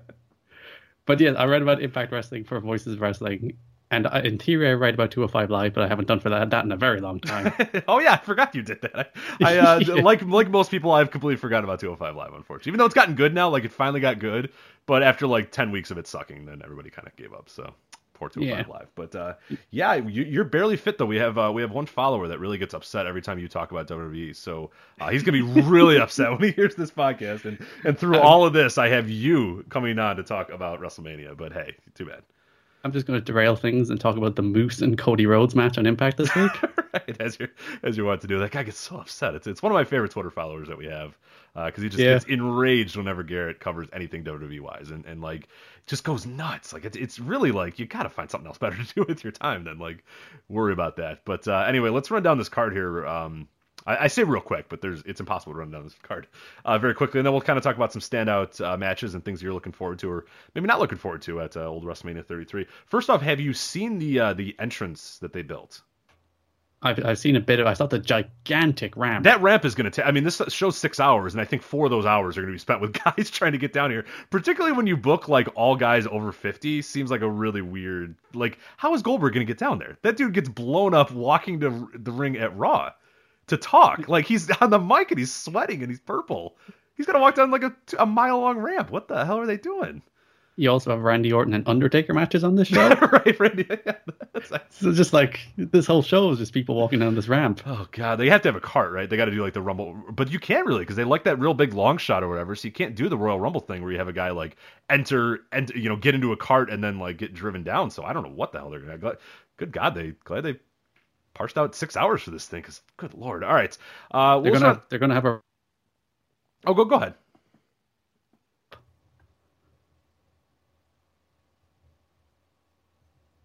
I'm sorry, I hit, I hit mute on my mic. Yeah, you can go ahead if you had something to say. They're, they're going to build a roller coaster that will take people literally from the ramp all the way to the ring. It's just going to shoot you right the way through. I mean, they do have a roller coaster on their ramp. I wonder if that is. I, I hope they do. And the guys have to. Um, I was going to make a Milwaukee Brewers reference, but I realize you probably aren't very aware. Do, do you know anything about the Milwaukee Brewers? Stunned silence. I, I know you don't know anything, but they have a they, they have a um, a mascot that anytime a guy hits a home run, he gets he's on like a slide and he goes to the top of the slide and then he slides down or whatever. So I imagine like Bill Goldberg like stands at the top of the slide of the roller coaster or whatever, and then the roller coaster goes down and then but then he's I feel well yeah it- it's gonna be a mess. But anyway, uh, let's break down the card here for the whole WrestleMania 33. Uh, we start off with the fourth annual Andre the Giant Memorial Battle Royal. So far, participants as of this recording: Apollo Crews, Mojo Rawley, Big Show, Kurt Hawkins, and many more. Uh, WWE Cruiserweight Champion uh, Neville defending his title against Austin Aries. Uh, WWE SmackDown Women's Champion Alexa Bliss versus Mickie James versus Becky Lynch versus Carmella versus Natalya versus whoever else wants to come out. Apparently, uh, that's what they've actually billed it as is versus others. I believe is what it officially the word is from WWE, which is you know Vince McMahon still scribbling on a napkin to figure out uh, who he wants to put in the match. Uh, WWE Raw Tag Team Champions uh, Anderson and Gallows versus Cesaro and Sheamus versus Enzo Amore and Big Cass. And I'm to need a big breath because this is getting long and I still have like 10 matches to go. Uh, John Cena and Nikki Bella versus Maryse and The Miz. AJ Styles versus Shane McMahon, unsanctioned Triple H versus Seth Rollins, WWE Raw Women's Champion Bayley defending her title against Sasha Banks, Charlotte, and Nia Jax, WWE United States Champion Chris Jericho versus Kevin Owens, The Undertaker versus Roman Reigns, WWE Champion Bray Wyatt defending his title against Randy Orton, and then finally uh, WWE Universal Champion Bill Goldberg defending his title against Brock Lesnar. So I'm just exhausted saying the card. Garrett, are you looking forward to this show? Maybe macro before we get into the big matches here. Are, are you looking forward to this show in general? Like it all, WrestleMania almost snuck up on me this year. Because like I know everyone's excited about the the week itself, but like oh yeah, the show itself is this Sunday. And you, you look at that card and you're like, objectively, most of the like top matches are one big name against another big name, but like none of them do much for me. Yeah, what's maybe is there one match on this entire show that you're like, all right, yeah, I- I'm into that. That could be the best match on the show, or I'm I'm looking forward to that as like an actual wrestling match as opposed to um, maybe a spectacle or a, a collection of entrances and and moments, Garrett. But is there any match that you're looking Oh at yes, like we, that's we, a we match? have yes, drive home the moments. right. Is is there any match that you're like, ah, that's a good match. I'm looking forward to that. Like there's Neville's and Aries, but that'll be probably in the pre-show, and it'll be about ten minutes long. That's So yeah, like- that's that's my one concern too, because that's that's my one of my matches that I look at as well. And there's another one we'll talk about in the main show. But yeah, Neville and Aries sticks out as me as like, all right, that's a good wrestling. But I don't know when to like that's definitely gonna be on the pre-show, right? And if it's on the the main show, forget it. It's gonna get a minute, like if that. It, it's in and out. So it's gonna be on the pre-show, and it's gonna be one of those things that's when you know the stadium's thirty percent full and these guys are wrestling in, in you know broad daylight, and it's like, okay, well, who cares? Like Neville's been great lately, and Aries is just flat out great. Like they could they could have a great WrestleMania match, but uh, it's not about matches. moments. and this is arguably, I mean, you could you could even say that Neville Austin Aries is arguably like the the best built match of this entire because it's just built very organically, very you know, it didn't need bells and whistles, it didn't need a lot of stuff. It was just you know little by little by little, and they told a great story. And it's just a shame that that's one of the issues with you know the the the concept of get everything on the card and get everybody on WrestleMania is that you lose what could be. I mean, this match could be a huge deal, and it's just it's not gonna be then because it's on, like you said, it's an hour seven or the early seventh hour of the you know, the pre-show or whatever, and it's like, you know, I don't know, like cool, that, that's great, but like it, has been so well built, and I think the guys have done such a good job building to that match, and it's just a shame that it's just gonna be completely forgotten minutes later. Yeah, there's seven singles matches on the show, and this is without doubt like the seventh in the pecking order of the big singles matches on the show. Uh, other than Neville and Austin Aries, what match are you most looking forward to? Maybe for moment purposes or for a match purposes?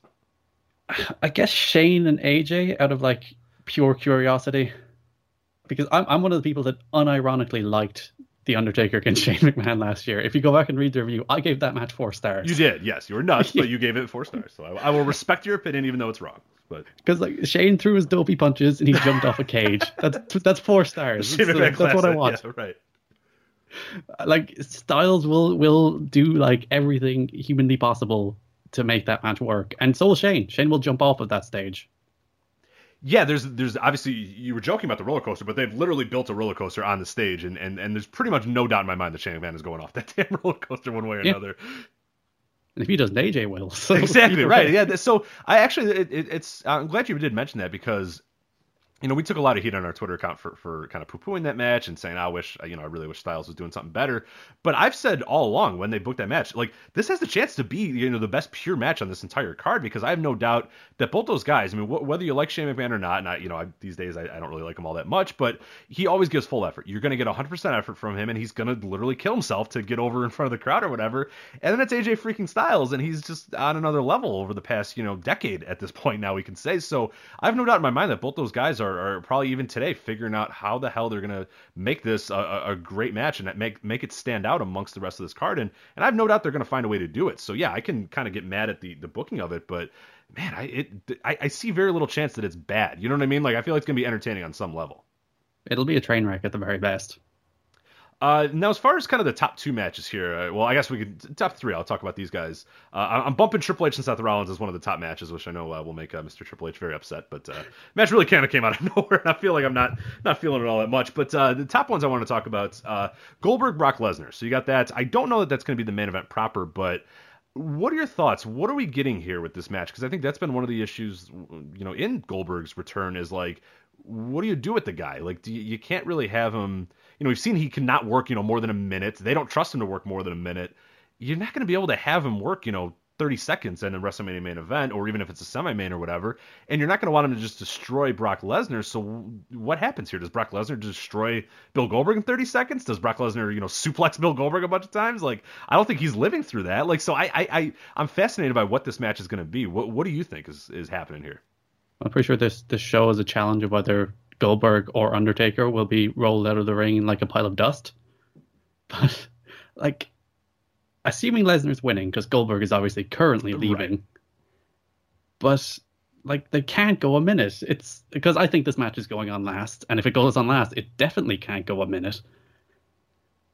And I just don't want to watch Bill Goldberg in 2017. that that's my big problem with the show. It's like the rest of the card is like, uh, but like Brock Lesnar and Bill Goldberg is your headline match. And I'm just like, ah no, I, ju- I just can't get behind that.